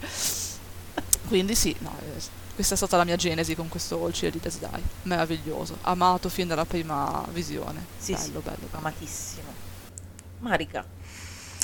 Io l'ho visto anche questo di recente perché qualche anno fa, adesso purtroppo non più, era su Netflix. Se l'era tenuto Netflix in catalogo per un po' e l'avevo recuperato quando è arrivato su Netflix, quindi molto in ritardo rispetto all'uscita effettivamente. Adesso non c'è più, ma chi volesse recuperarlo lo trova con una V P N su Tubi. Lui almeno sì, c'è. È vero, questo sta su Tubi. Sì, sì, è vero. Quindi purtroppo sono arrivata tardi alla festa. Meglio perché così me la sono goduta come la prima volta e adesso è un sogno rivederlo tutte le volte possibili. Allora, io l'ho visto perché Lucky McKee, nel senso, allora, Lucky McKee è responsabile di due tra gli horror che io ho, non lo so, perché fra May e The Woman, io non so quest'uomo cosa mi ha fatto. Cioè, non, ok, t'ha stregato, t'ha fatto un incantesimo. Mi ha stregato completamente. E fra The Woman e All Cheerleaders Die passano tre anni. Sì. E io ho aspettato, aspettavo che Lucky McKee facesse un nuovo film e tutto quanto, e poi ha fatto, esce fuori la notizia che ha fatto questo film a bassissimo costo, che in realtà è un remake. Ah, sì. Perché All Cheerleaders Die è il suo film di esordio amatoriale, nel senso che lui da ragazzino con il suo amichetto eh, ha, ha diretto questa roba in video, mh, proprio una cosa, mh, è introvabile adesso il, l'originale del duemiladue mi sembra, quando era proprio un, un pupo, ecco. E ha avuto un po' più di soldi e l'ha potuto rifare, diciamo, in maniera più professionale. Ecco. Quando l'ho visto io ho detto, ma che cazzo, cioè, ma quest'uomo, no, ma è matto, è scoppiato, perché passare da un film come The Woman a un film come All Cheerleaders Die, cioè tu devi essere veramente, devi avere una mente mh, superiore, ecco, anche perché poi sotto sotto parlano della stessa cosa. Eh sì, perché Lucky McKee era l'unico maschio che nei primi anni duemila facesse cinema dell'orrore apertamente femminista. Ah sì, sì. Anche, anche May, anche May, anche, anche May. Sick Girl, sì, sì. Cioè. Sì, sì, eh, femminista, queer, proprio. Eh sì. E, e quindi io sono impazzita per All Cheerleaders Die, impazzita, nel senso dato completamente fuori di testa. E quando ho visto che invece ne parlavano tutti malissimo, lo trattavano male, ci, so, ci sono rimasta un po' di merda, ecco, devo dire che ho questo dispiacere gigantesco e avevo rimosso negli anni, io avevo rimosso la cosa che viene promesso a fine film un sequel che non è mai stato fatto. Ma sai perché a noi è piaciuto tanto subito? Mi permetto di generalizzare, perché abbiamo aperto la stagione parlando di ehm, giovani streghe, no? E sì, ci siamo lamentate molto approfonditamente di come finisce Giovani streghe. All Cheerleaders Die è il film che è, non andiamo nello spoiler perché lo facciamo dopo, ma è la nostra rivincita e non dirò sì, altro. Assolutamente, assolutamente, perché poi è molto simile come impostazione a Giovani streghe, a The Craft. È un misto di, come diceva Erika all'inizio, di Mean Girls, Ragazza a Beverly Hills, Giovani streghe, cioè è tutto il teen, il, il, il cinema teen degli anni novanta, primi duemila, preso e rivisto in chiave femminista queer. Quindi cos'altro si vuole di più dalla vita? Eh, infatti ho detto io, cioè, non esatto, cioè, cioè non, non, più di così, cosa volete più di così? Ecco. Sì. Raccontiamo la trama? Ma raccontiamo la trama, recuperiamo i nostri nomi come al solito. Dunque, ecco, l'abbiamo nominata nella top. Questa è la volta in cui abbiamo conosciuto e amato, credo per me è stata la prima volta almeno, Caitlin Stacy, che è la nostra protagonista, che si chiama Maddie, che mh, decide di entrare nel gruppo di cheerleader della sua scuola e non, de- non decide di entrare con buoni scopi, principalmente vuole entrare per vendetta. Eh, la sua migliore amica eh, che si chiamava Alexis, mi pare, Alexia o Alexis, sì, eh, è recentemente mancata in un incidente appunto mentre faceva cheerleading e lei, per vendicare qualcosa di cui noi all'inizio non siamo a conoscenza, decide di sfruttare la posizione all'interno del gruppo di cheerleader per appunto avere un, una vendetta. Eh, insieme al gruppo delle sue compagne di squadra partecipa a una festa dove incontra gli sgradevolissimi Dogs, ovvero mm. i giocatori della squadra di football della scuola, che in seguito a una discussione causano un litigio, o meglio causano un incidente e lasciano le ragazze per morte, come da titolo. E invece, e la chiuderemo così. Sì. Diciamo che il, il titolo è uno spoiler di, sé, di per sé, nel senso che lo sappiamo, tutte le cheerleader in questo film muoiono. Chiaro. Sì, è, è chiaro, cioè, è, evi- è evidente sin dal titolo, c'è cioè questo incidente con, con la macchina, finiscono dentro a un fosso e annegano tutte. Sì. Però la, la mattina, mattina va dopo, giù. Perché la macchina va giù, la mattina dopo sono tutte sveglie, vive e vispe. E si fanno la camminata nel corridoio. Esatto, eh già, perché noi camminata. Qua volevamo arrivare. C'è un personaggio di cui non abbiamo parlato e che di cui bisogna parlare per forza, perché è l'artefice di tutta questa situazione, che è, diciamo, la strega del... Eh, la Wiccan della scuola. La Wiccan, sì. Sì, la Wicca del, de, de, del liceo, eh, che è la ex fidanzata della protagonista, tra l'altro. Sì, eh già. Di Maddie. E che con, diciamo, delle gemme, delle pietre, riporta in vita tutte le ragazze.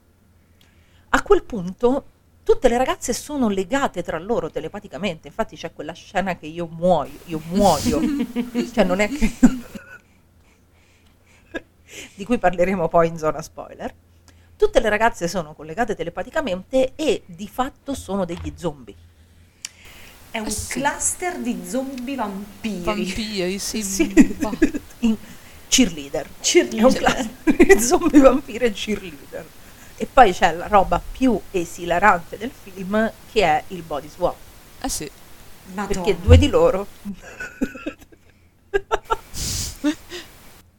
due di loro si invertono. Si invertono, sono due sorelle. Come fa a non essere già il vostro film preferito? Un cluster di vampiri e zombie in cui due sorelle si scambiano i corpi e si toccano le tette per tutto il tempo cercando di capire se sono proprio le sue, le proprie. Fa troppo ridere.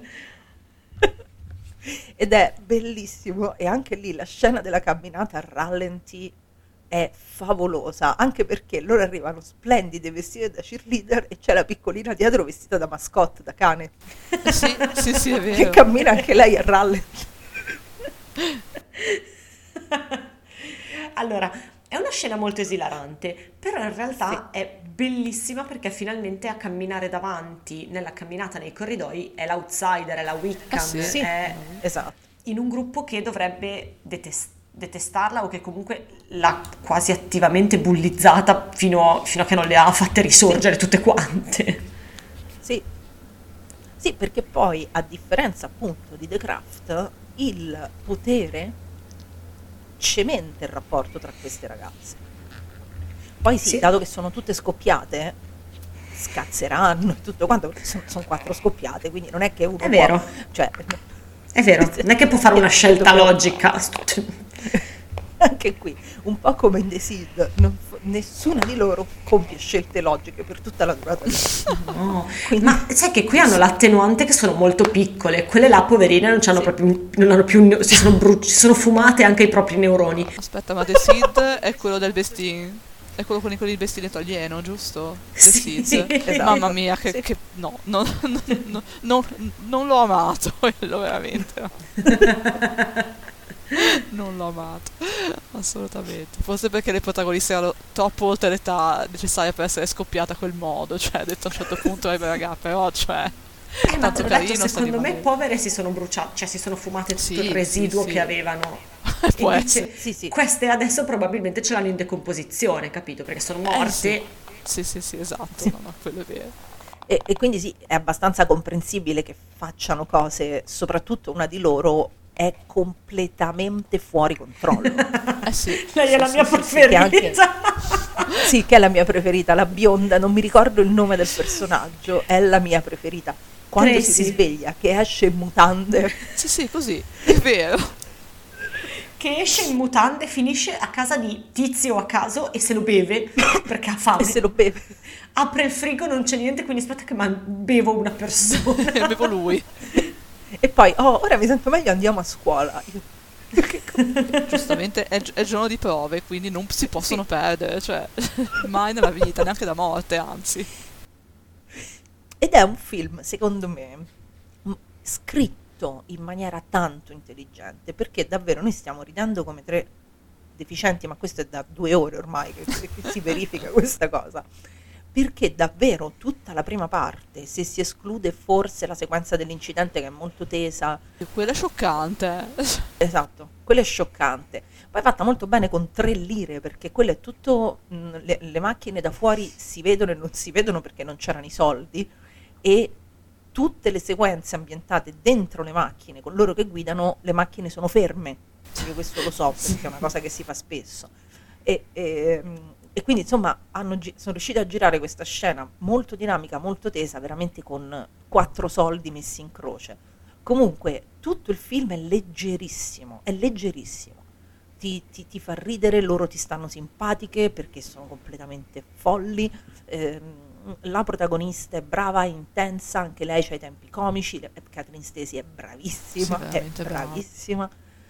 E poi a un certo punto il film fa una sterzata violentissima, di cui non si può parlare nei territori del dramma vero, che è come se ti arrivasse una secchiata d'acqua gelata in faccia. Sì. C'è un piccolo mh, spoiler prima, nel senso che succede una cosa molto negativa legata a un personaggio maschile, in zona spoiler diciamo, che già in zona non spoiler fa una cosa molto molto grave, molto molto violenta, mm. ah, sì. E quindi già a quel momento, in mezzo all'ilarità generale di quella serata, sì. Quel momento quando arriva è... è, è si, si parla di un ceffone o di un pugno, sì, insomma... Sì, un pugno, un pugno, un pugno... un pugno in piena faccia, cioè, insomma... Che non te lo aspetti... Allora, lo vedi arrivare, chiaramente, però la forza del cambio di registro è importante. Ed è gestita benissimo, perché non ti sembra che il film manchi di coerenza. No, assolutamente. Nel momento in cui cambia tono, all'improvviso, tu capisci l'intero percorso della protagonista, capisci perché lei è così arrabbiata, perché lei è perennemente arrabbiata, ed è veramente potentissimo il, il risvolto che Lucky McKee dà a questa storia, perché è un, ti, ti mostra come tu puoi trattare certi temi devastanti, perché è una storia devastante, con una leggerezza senza però eh, sminuire questi temi. Ecco. Già il fatto di collocare questa sequenza drammatica in un punto diverso del film già dà al film un tono diverso rispetto, rispetto a quanto fosse in Denti, no? Perché in Denti ci siamo tolti un grosso discorso importante e impegnativo quasi all'inizio. C'è sì. Una sequenza di violenza, in Denti ce la siamo tolta da subito, e da quel momento è una discesa divertentissima. Questo è un film che invece prima ti carica, ti diverte, sei teso, sei carico, poi sei, come dici te, sei incazzato perché questa c'ha le palle girate dal momento uno. Con queste stronze che trattano tutti di merda, e poi alla fine carica, carica, carica, arriva a questo momento di tensione micidiale sul finale che è raccapricciante. Sì, e oltretutto senza mostrare praticamente niente. È vero. Perché è tutto raccontato. Ci sì. Sono dei brevissimi flashback, però quello che effettivamente succede o è successo tu non lo Non viene mostrato, no, no, si ferma molto prima. Cioè questo ti mostra l'intelligenza appunto del regista, dei sceneggiatori, cioè proprio... Appunto perché Lucky McKee ha diretto invece The Woman, che è sempre esplicito in tutto, in tutto. Cioè non c'è nulla in The Woman che non sia messo in scena, messo proprio in fronte, di fronte alla camera e sbattuto in faccia allo spettatore. Poi questa capacità invece di non far vedere il... L'elemento, il, il momento scatenante di tutta questa vicenda, perché tutta questa vicenda parte da lì e, e comunque di renderlo emotivamente molto forte, anche se non te lo fanno vedere. Bravo, complimenti. Sì, sì, è vero, perché co- come ci siamo dette fino adesso, no? Il fatto di avere un occhio così di riguardo verso un certo tipo di narrazione femminile evidentemente lo ha aiutato anche a a veicolare il messaggio in modo così efficace, senza bisogno di mh, costruirci sopra troppo con le immagini, ecco, non era necessario, ha funzionato benissimo così, e anzi, forse era l'unico modo in cui avremmo potuto avere quel personaggio che ci raccontava quella cosa. Sì, an- anche perché tu sei, hai capito bene la mentalità, diciamo, dei dogs, dei ragazzi, soprattutto uno di loro, sono raccontati benissimo. E infatti si sono scelti un soprannome assolutamente inappropriato, perché i canetti non fanno così schifo. I canetti no, sono meravigliosi. e loro invece fanno schifo. Sì. Quell'inizio veramente, cioè, veramente un videoclip meraviglioso, con la tizia che ti spiega tutto, che è veramente altro che ragazza Beverly Hills, con la bitch del gruppo che ti, che ti introduce all'ambiente, veramente spaziale. Poi c'è quel pezzo Inizio. in cui proprio stacca completamente, che lei è lì che riprende e succede quella cosa e tu sei a bocca aperta, perché ti giuro, io la prima volta che l'ho visto no. non me l'aspettavo, e la seconda volta non lo ricordavo, quindi quando ho sentito quel crunch che altro che la, la vagina tentata, io ho detto oh mio Dio, come ho fatto a dimenticarmi sta cosa.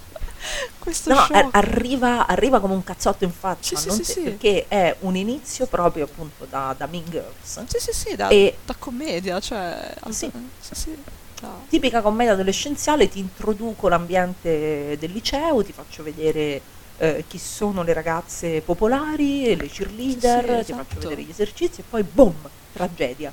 Sì, è, sì, sì. È, è fenomenale, è un film costruito in un modo fenomenale. Sì, sì, è vero. E da lì in poi, vabbè, il delirio, ovviamente. Sì, sì, da lì in poi è il delirio. Da lì in poi il delirio. Sì, sì. No, è e anche... a questo punto spoileriamo, perché comunque, sai, insomma. Perché anche questo è proprio bello da, da analizzare in zona spoiler. Zona spoiler. Sì. Sì, anche perché, a parte il titolo che è già spoiler, poi tutto quello che succede, però effettivamente non si può raccontare. No, no, decisamente no. Sì, perché no. Che, che muoiano le cheerleader è il minore dei problemi, guarda. Eh sì, esatto. È minore. L'ultimo dei problemi. Eh, quindi andate su Tubi, guardatevi il film e ci rivediamo qui.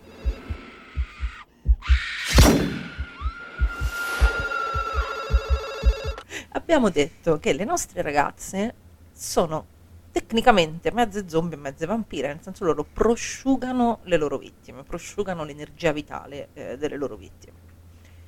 E la cosa interessante è che poi tutto il film, cioè dal momento in cui le ragazze si svegliano, si risvegliano che sono, diciamo, dei cadaveri rianimati, al finale è una giornata. Sì, sì, è vero, non sembra, però è vero, è una giornata. È semplicemente il racconto di una giornata. Che loro già nel momento non riescono, allora soprattutto una di loro non riesce nemmeno a passare una mattinata tranquilla a scuola senza bersi qualcuno, il che è, è assolutamente meraviglioso. Però io volevo farvi una domanda. Mm. All Cheerleaders Die è un rape and revenge? Sto, no, sto, allora, volevo far rispondere prima Erika. Ci sto sì. riflettendo un attimo, però secondo me è anche quello, ma non solo. Per, sì. eh, perché secondo, anch'io non l'avrei classificato così, semplicemente perché quando lei inizia a raccontare che lo stupro effettivamente c'è stato, lei lo dice che fino a quel momento, cioè, non era interessata a una vendetta come la intendiamo noi classica, canonicamente quando ci riferiamo a un rape revenge. Lei all'inizio vuole un pochino rompergli i coglioni, capito? Lei all'inizio vuole rovinargli la vita sociale, vuole... Sì. E poi è arrivata una certa, e eh, adesso mi tocca aprirti la pancia, cosa devo fare? È arrivata una certa, ma, ma perché, cioè. Giustamente è la cosa peggiore a cui puoi pensare in quegli ambienti. Non è tanto la morte, è la morte sociale, è la morte proprio come. Sì, sì, sì, per, soprattutto per lui più che per gli altri. Sì, sì, sì, per lui e per, per lei, sì, anche per, cioè, per, per le varie cheerleader di cui si, si circonda, insomma, per tutto il codazzo di. di animali alfa, non so come chiamarli. Sì, sì, animali alfa va benissimo. Anche perché il piano della protagonista, per favore ripetimi il nome che sono... Maddie. Ok, il, il piano di Maddie è: io a questo gli rovino la vita sociale e gli frego la fidanzata. Sì, la sì? seconda forse yeah. poi volontariamente, cioè non pensava neanche. Sì. No, non pensava neanche. Eh, non pensava lì. neanche lì per lì. Eh, ci sei trovata, sì, e invece, poi alla fine. Vedi? E c'è questa cosa meravigliosa. Questa cosa meravigliosa che, ed è il momento in cui la poverina si prende il cazzotto in faccia, effettivamente. Sì. Ah, sì. Sì. Quando metaforicamente lo, lo evira, parliamo sì, di... quando metaforicamente lo evira, sì, sempre di cazzi tagliati si parla, sì, metaforici o reali. Sì. perché lo umilia di fronte a tutti. Vogliamo dire che la vera trasformazione di Tracy non è in zombie vampira, ma in donna che finalmente ha avuto un orgasmo per la prima volta nella esatto. sua vita. Questa povera donna non aveva repressione sessuale, questa povera donna non ne poteva più. Povera Crisa, veramente. Sì, Questo sì. non sapeva neanche da che parte iniziare a guardarla. Quando è persino lei, cioè persino lei è riuscita dove tu, ho spiegato, hai fallito. Tu come, come principe di questi cani. Esatto, il principe dei cani. Ritorna, diciamo, un po' la, uh, la regola aurea secondo cui i maschi sono terrorizzati dall'idea che noi li prendiamo in giro e noi invece siamo terrorizzati dall'idea che questi si ammazzino. Sì, mm. sì, sì, è vero. Un'inizia del genere. Sì, una stupidaggine, infatti, sì, sì. Sì, capito, perché poi è esattamente quello che succede, lui viene umiliato in pubblico e le ammazza tutte. Sì, sì. Le ammazza, sì, di sì. fatto le uccide, cioè ne, ne causa la morte. Diciamo che anche sì. lì gioca una buona componente di stupidità, secondo me, perché poi alla fine, sì. cioè, tu, tu sei stupido e causi la morte degli altri. Ma sì, sei ancora sì, più però stupido, sei stupido e cattivo. Esatto, sei stupido e cattivo perché alla fine poi te ne lavi le mani.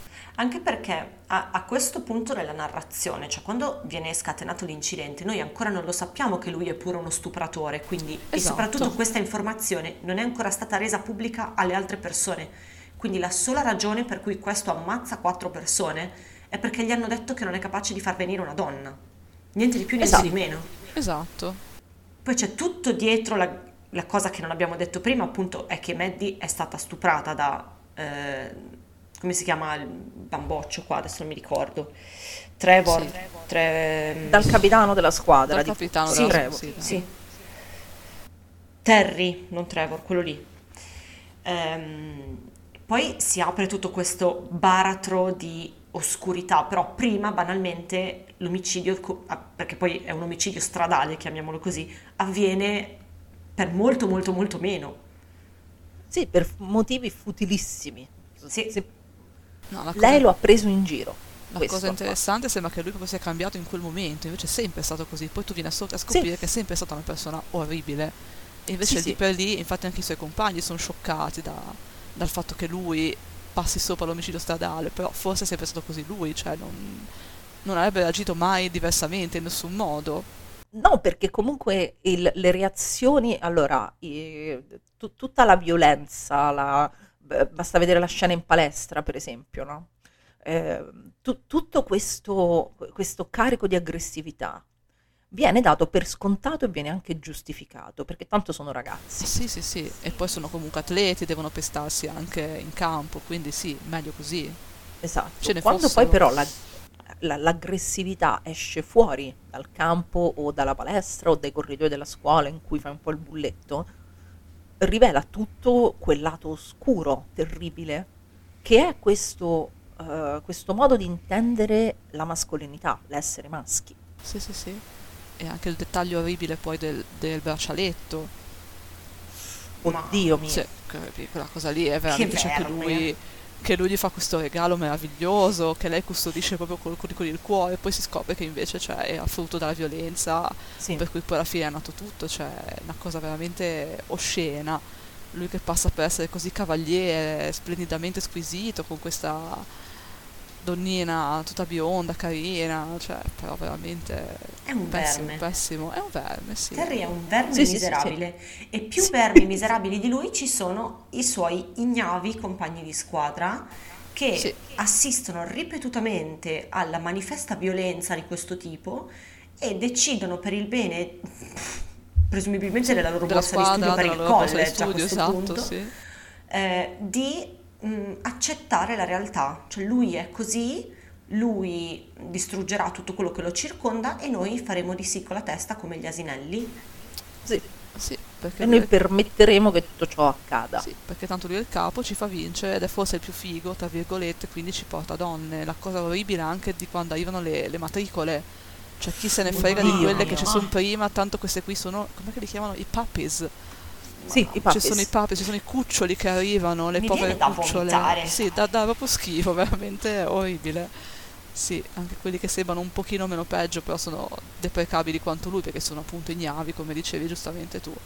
quindi poi alla fine anche quando muoiono sai. Non, non ti dispiace no. più di tanto, anche il bravo ragazzo, quello che in un certo senso che, che, che è il quarterback, sì, quello che, eh, che muove fuori campo, sì, che viene prosciugato e boh, eh, sì, esatto. Lasciato lì come e si dimentica di lui proprio. È comunque un, uh, un pusillanime, un, sì. un invertebrato, ecco. Sì, sì, sì, sì, sì, è giusto, sì. Quando proprio la, la cosa si fa proprio durissima, allora forse dice, ah beh, aspetta, sai che c'è, quasi quasi vi do una mano. Beh, sì, la mano la dà, nel senso che è, però appunto giustamente, quindi la mano la dà nell'unico modo in cui poteva darla, con la, dando la propria vita, dando no? la propria vita. dando, dando un po' di forza a Maddie, che in quel momento sai si sente un po' debole, esatto. Le gira la testa, ha bisogno eh, di zuccheri che... e si succhia via il sangue. Questo, non... sì, sì, questo, questo tizio quasi mezzo innamorato, insomma un po' attratto forse dalla nostra Maddie. Sì, perché Maddie è carismaticissima, riesce sì. a conquistare tutto quello che desidera, perché effettivamente lei detesta le cheerleader all'inizio, ma quando decide di entrarci ci entra. È eh, vittima, no vittima mi sto esprimendo male, è oggetto dell'amore appassionato della Wiccan, che nella prima parte del film è ritratta quasi come ossessionata, no? Non c'è bene chiaro sì. né le ragioni della loro rottura, né se da parte di Maddie ci sia ancora effettivamente un sentimento, oppure se invece le dia fastidio e basta. Ehm, e attrae tutto quello che desidera, vuole la vendetta e in un modo o nell'altro, anche se appunto con l'aiuto, la ottiene. Ehm, quindi è, è carismaticissima Maddie, una, una sì, protagonista sì, davvero Maddie. magnifica. Sì, sì. Ma infatti questo personaggio di Lina, voi come la vedete? Cioè come lo... Allora, a me Lina piace, nel senso che comunque Lina è eh, davvero l'outsider che diventa, che in un, in un altro film sarebbe, eh, Lina in un altro film farebbe la fine di, di Nancy in uh, Giovani Streghe.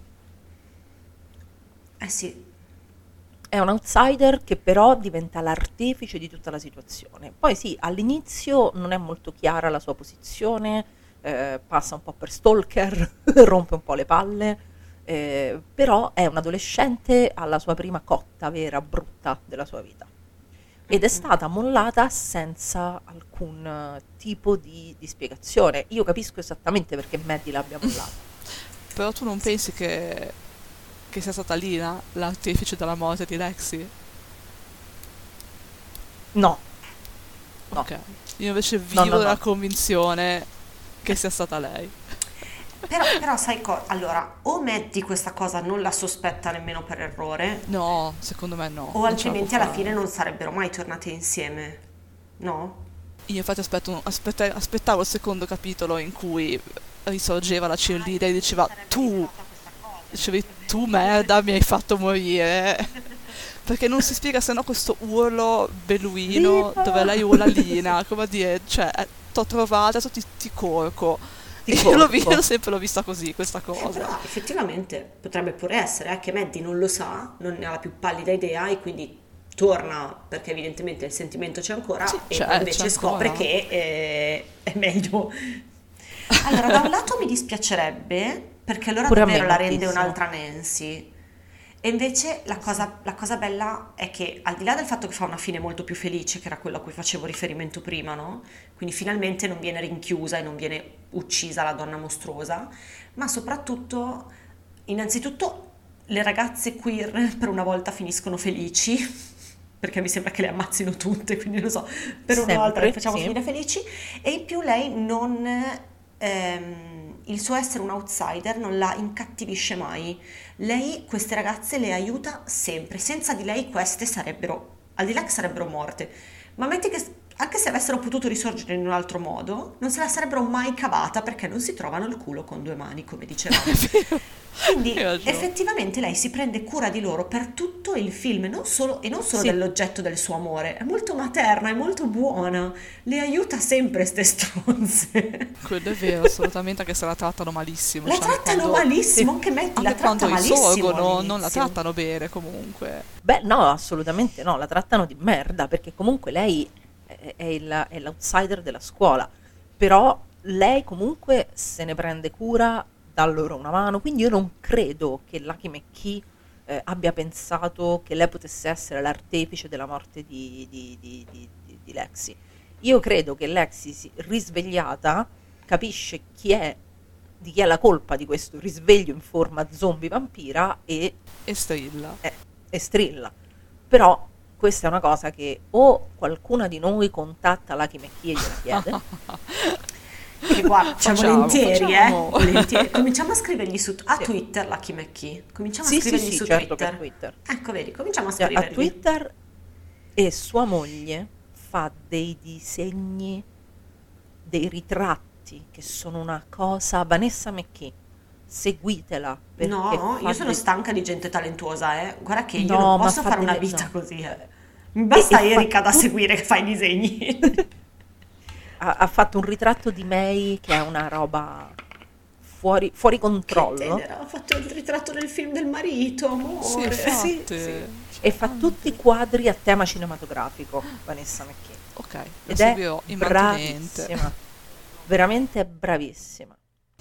E, um, ho perso il filo, quindi o chiediamo a Lucky direttamente oppure ci fa un sequel e ci spiega bene tutta questa cosa, perché sarebbe anche ora, Lucky, che tu facessi un seguito di All Cheerleaders Die. Anche perché adesso magari sì. tiro fuori una un unpopular opinion, ma a me onestamente Kindred Spirits ha fatto abbastanza pena.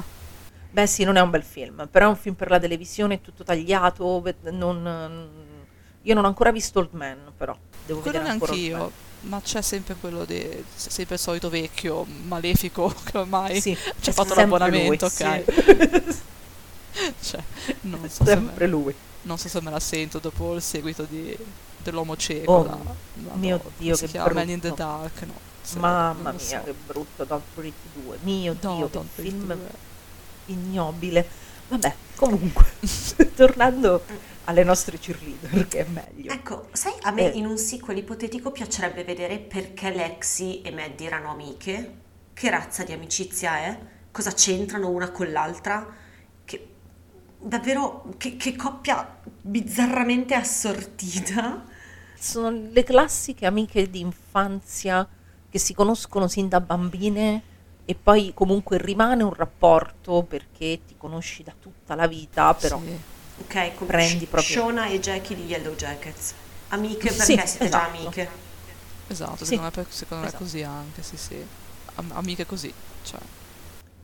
Amiche perché è una cosa che va avanti da, da, da, dalla nascita, che magari queste mm. vivevano una accanto all'altra, d- d- la porta a fianco, sì, sì, sì. giocavano insieme, sono cresciute insieme, quindi un rapporto di affetto resta, però ovviamente Lexi è un altro mondo. Quei venti secondi in cui si vede è abbastanza sì, non simpaticissima, ecco. Lexi è impegnativa, però tanto muore subito, sì. quindi non è che ci dobbiamo preoccupare.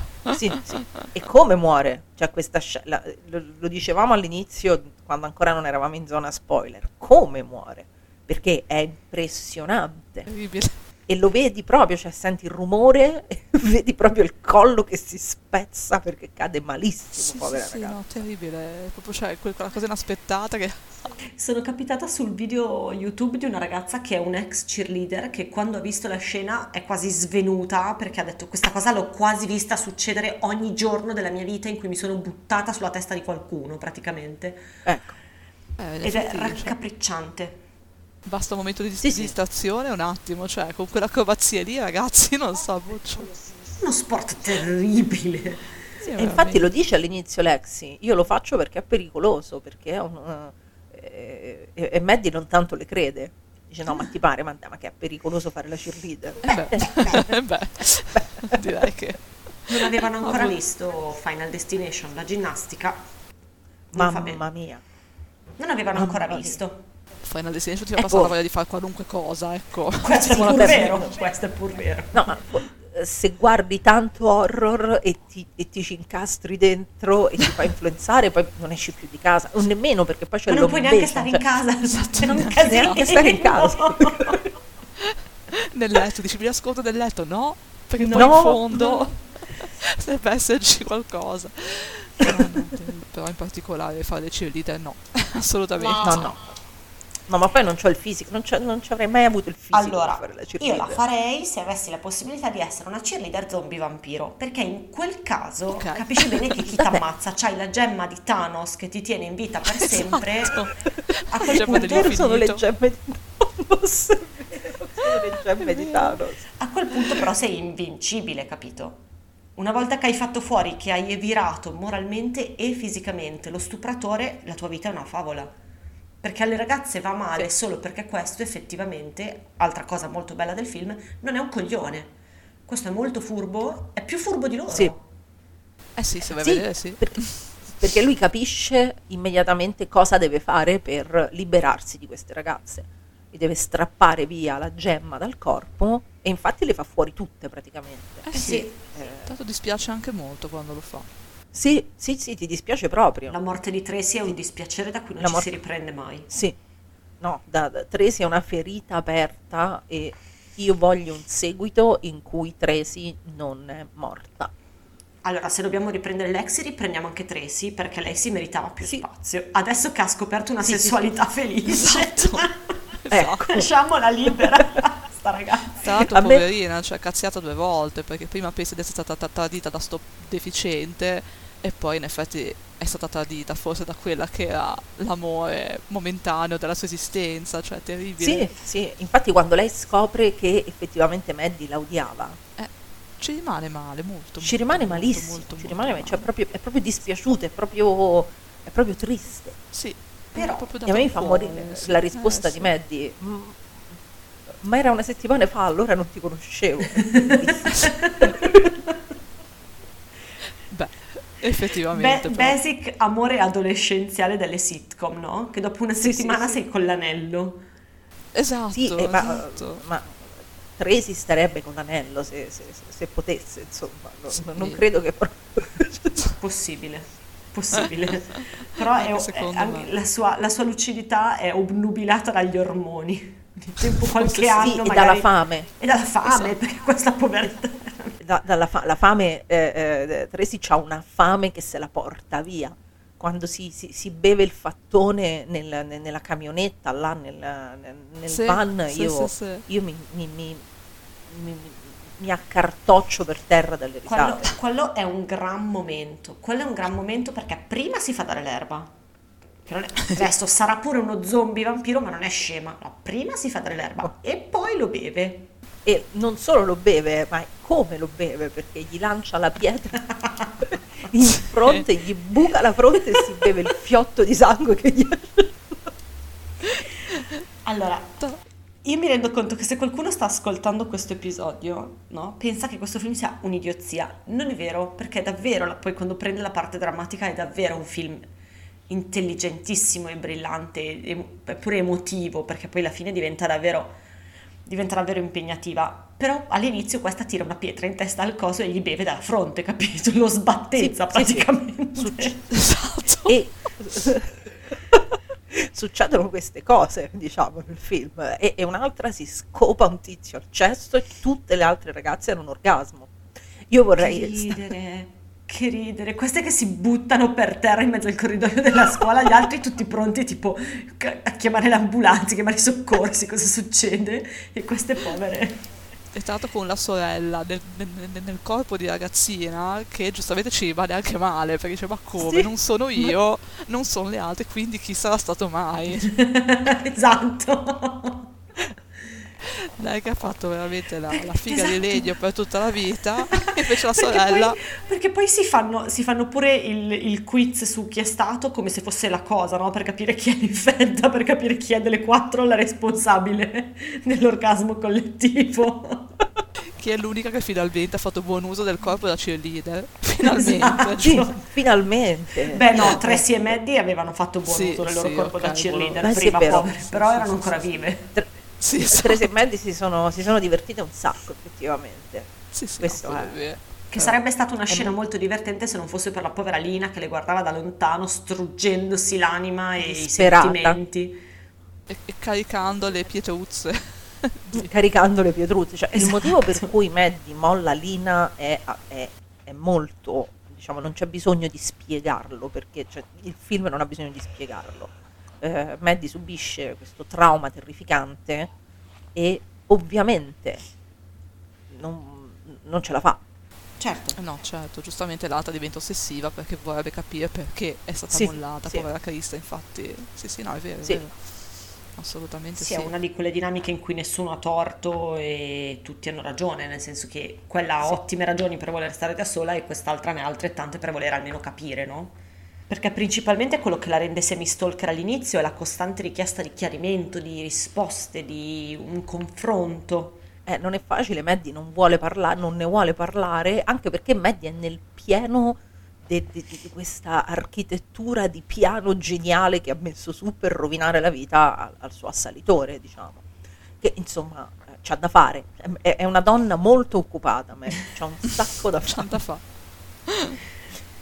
È vero, no, ma poi anche è bello anche la colonna sonora quando poi si rimettono uh. tra virgolette assieme, che rinasce il sentimento. Ci sono queste melodie di sottofondo sì, tipiche sì. di un film romantico adolescenziale, quando vanno in moto abbracciate, sono è cioè, proprio, è proprio una storia d'amore, sì, è proprio una, una storia d'amore. d'amore. Sì, sì, sì, è una love story in piena regola quella, ed è una love story a lieto fine, una love story queer a lieto fine. Io non, veramente cosa volete di più da un film, da una horror comedy di Lucky McKee. Guarda che davvero non, non era so. così scontato che finisse bene, eh? No, no, anche perché a un certo punto crepano tutte, eh? Non è che muoiono tutte. E, e appunto, come ci dicevamo prima, lo standard avrebbe voluto morta anche Lina. Soprattutto Lina, forse, perché è la prima che comunque fa casino, cioè nel senso è proprio quella che la darkettona, cioè proprio darkettona, lesbica, mio Dio, ce l'ha tutte. Tut- tutti i motivi per vedere è una strega, è proprio una strega, pure quello, cioè basta veramente. Guarda, è un peccato che sia bianca, perché se fosse stata anche nera faceva il giro e sì. diventava un supereroe. Esatto. Sì, sì, diventava un supereroe, cioè volava praticamente, eh, che allora a un certo fo- punto decollava. E allora forse proprio nessuno avrebbe mai pot- potuto risollevare questo film dall'ignominia, cioè proprio gente che hai avrebbe ragione, odiato a livelli inenarrabili. Invece sì, mai... già l'odiano così.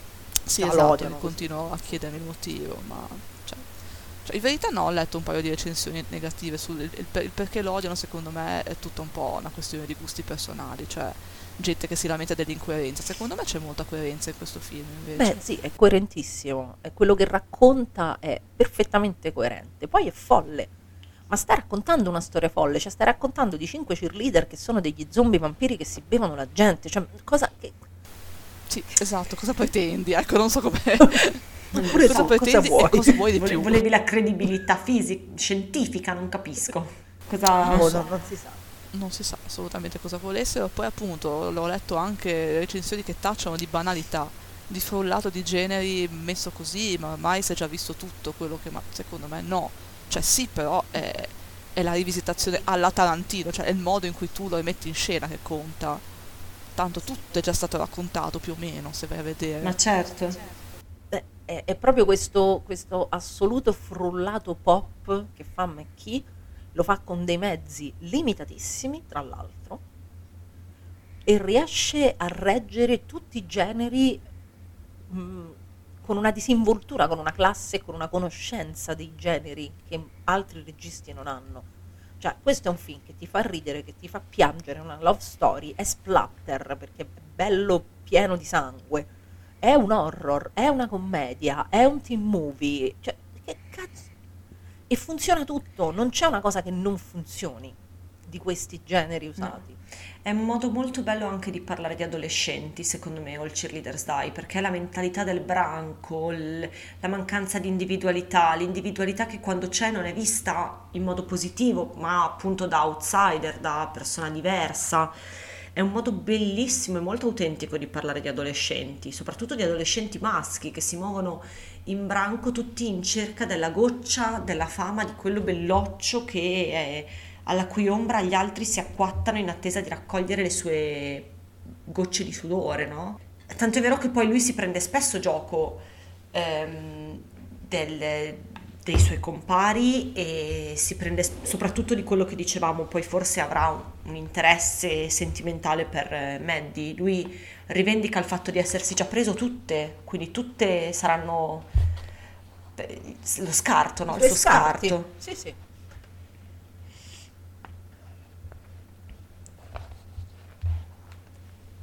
Poetic Cinema? Poetic Cinema, dai. Poetic Cinema, vai Erika. Allora, io adoro la scena finale, per un eh. motivo ben preciso. L'attrice che interpreta Lina, Shenoa Smith McPhee, che se non mi sbaglio deve essere anche sorella del, del Cody, che ha fatto Blood Story e Il potere del ah. cane, strilla, strilla talmente forte uh, Madonna. E con talmente tanta rabbia, con talmente tanto odio verso il mondo che gli ha strappato il suo unico amore, che io tutte le volte rimango in silenzio, basita, con la bocca aperta a guardare sta scena e dico mio Dio, sì, universo, devi darle retta, perché povera, ascoltala, cioè sì. E quindi sì, più che una questione di, di regia è proprio una questione di, boh, di Di, di, di una ragazza che ha dato veramente, secondo me, tutto.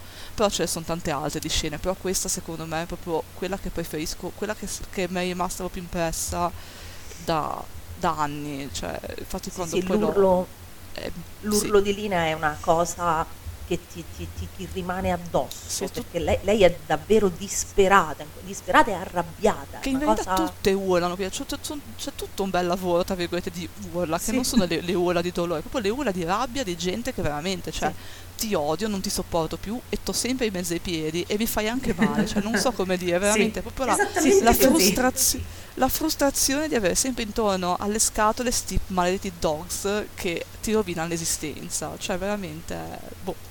È bello, mi piace proprio tanto. Sì, questo, è vero, è molto bella. Questo pezzo. Sì, e dopo tutto quel dolore lì, vederle tornare insieme è proprio... È bellissimo. Proprio eh sì. bello. L'abbraccio finale, sì, sì, con queste gemme che si illuminano, poi c'è proprio il coronamento sì. dell'amore, non so, proprio è, è un momento che... È quasi da fantasy. Sì, sì, esatto, eh. sì, sì, sì, sì, sì, da, da Magical Girls.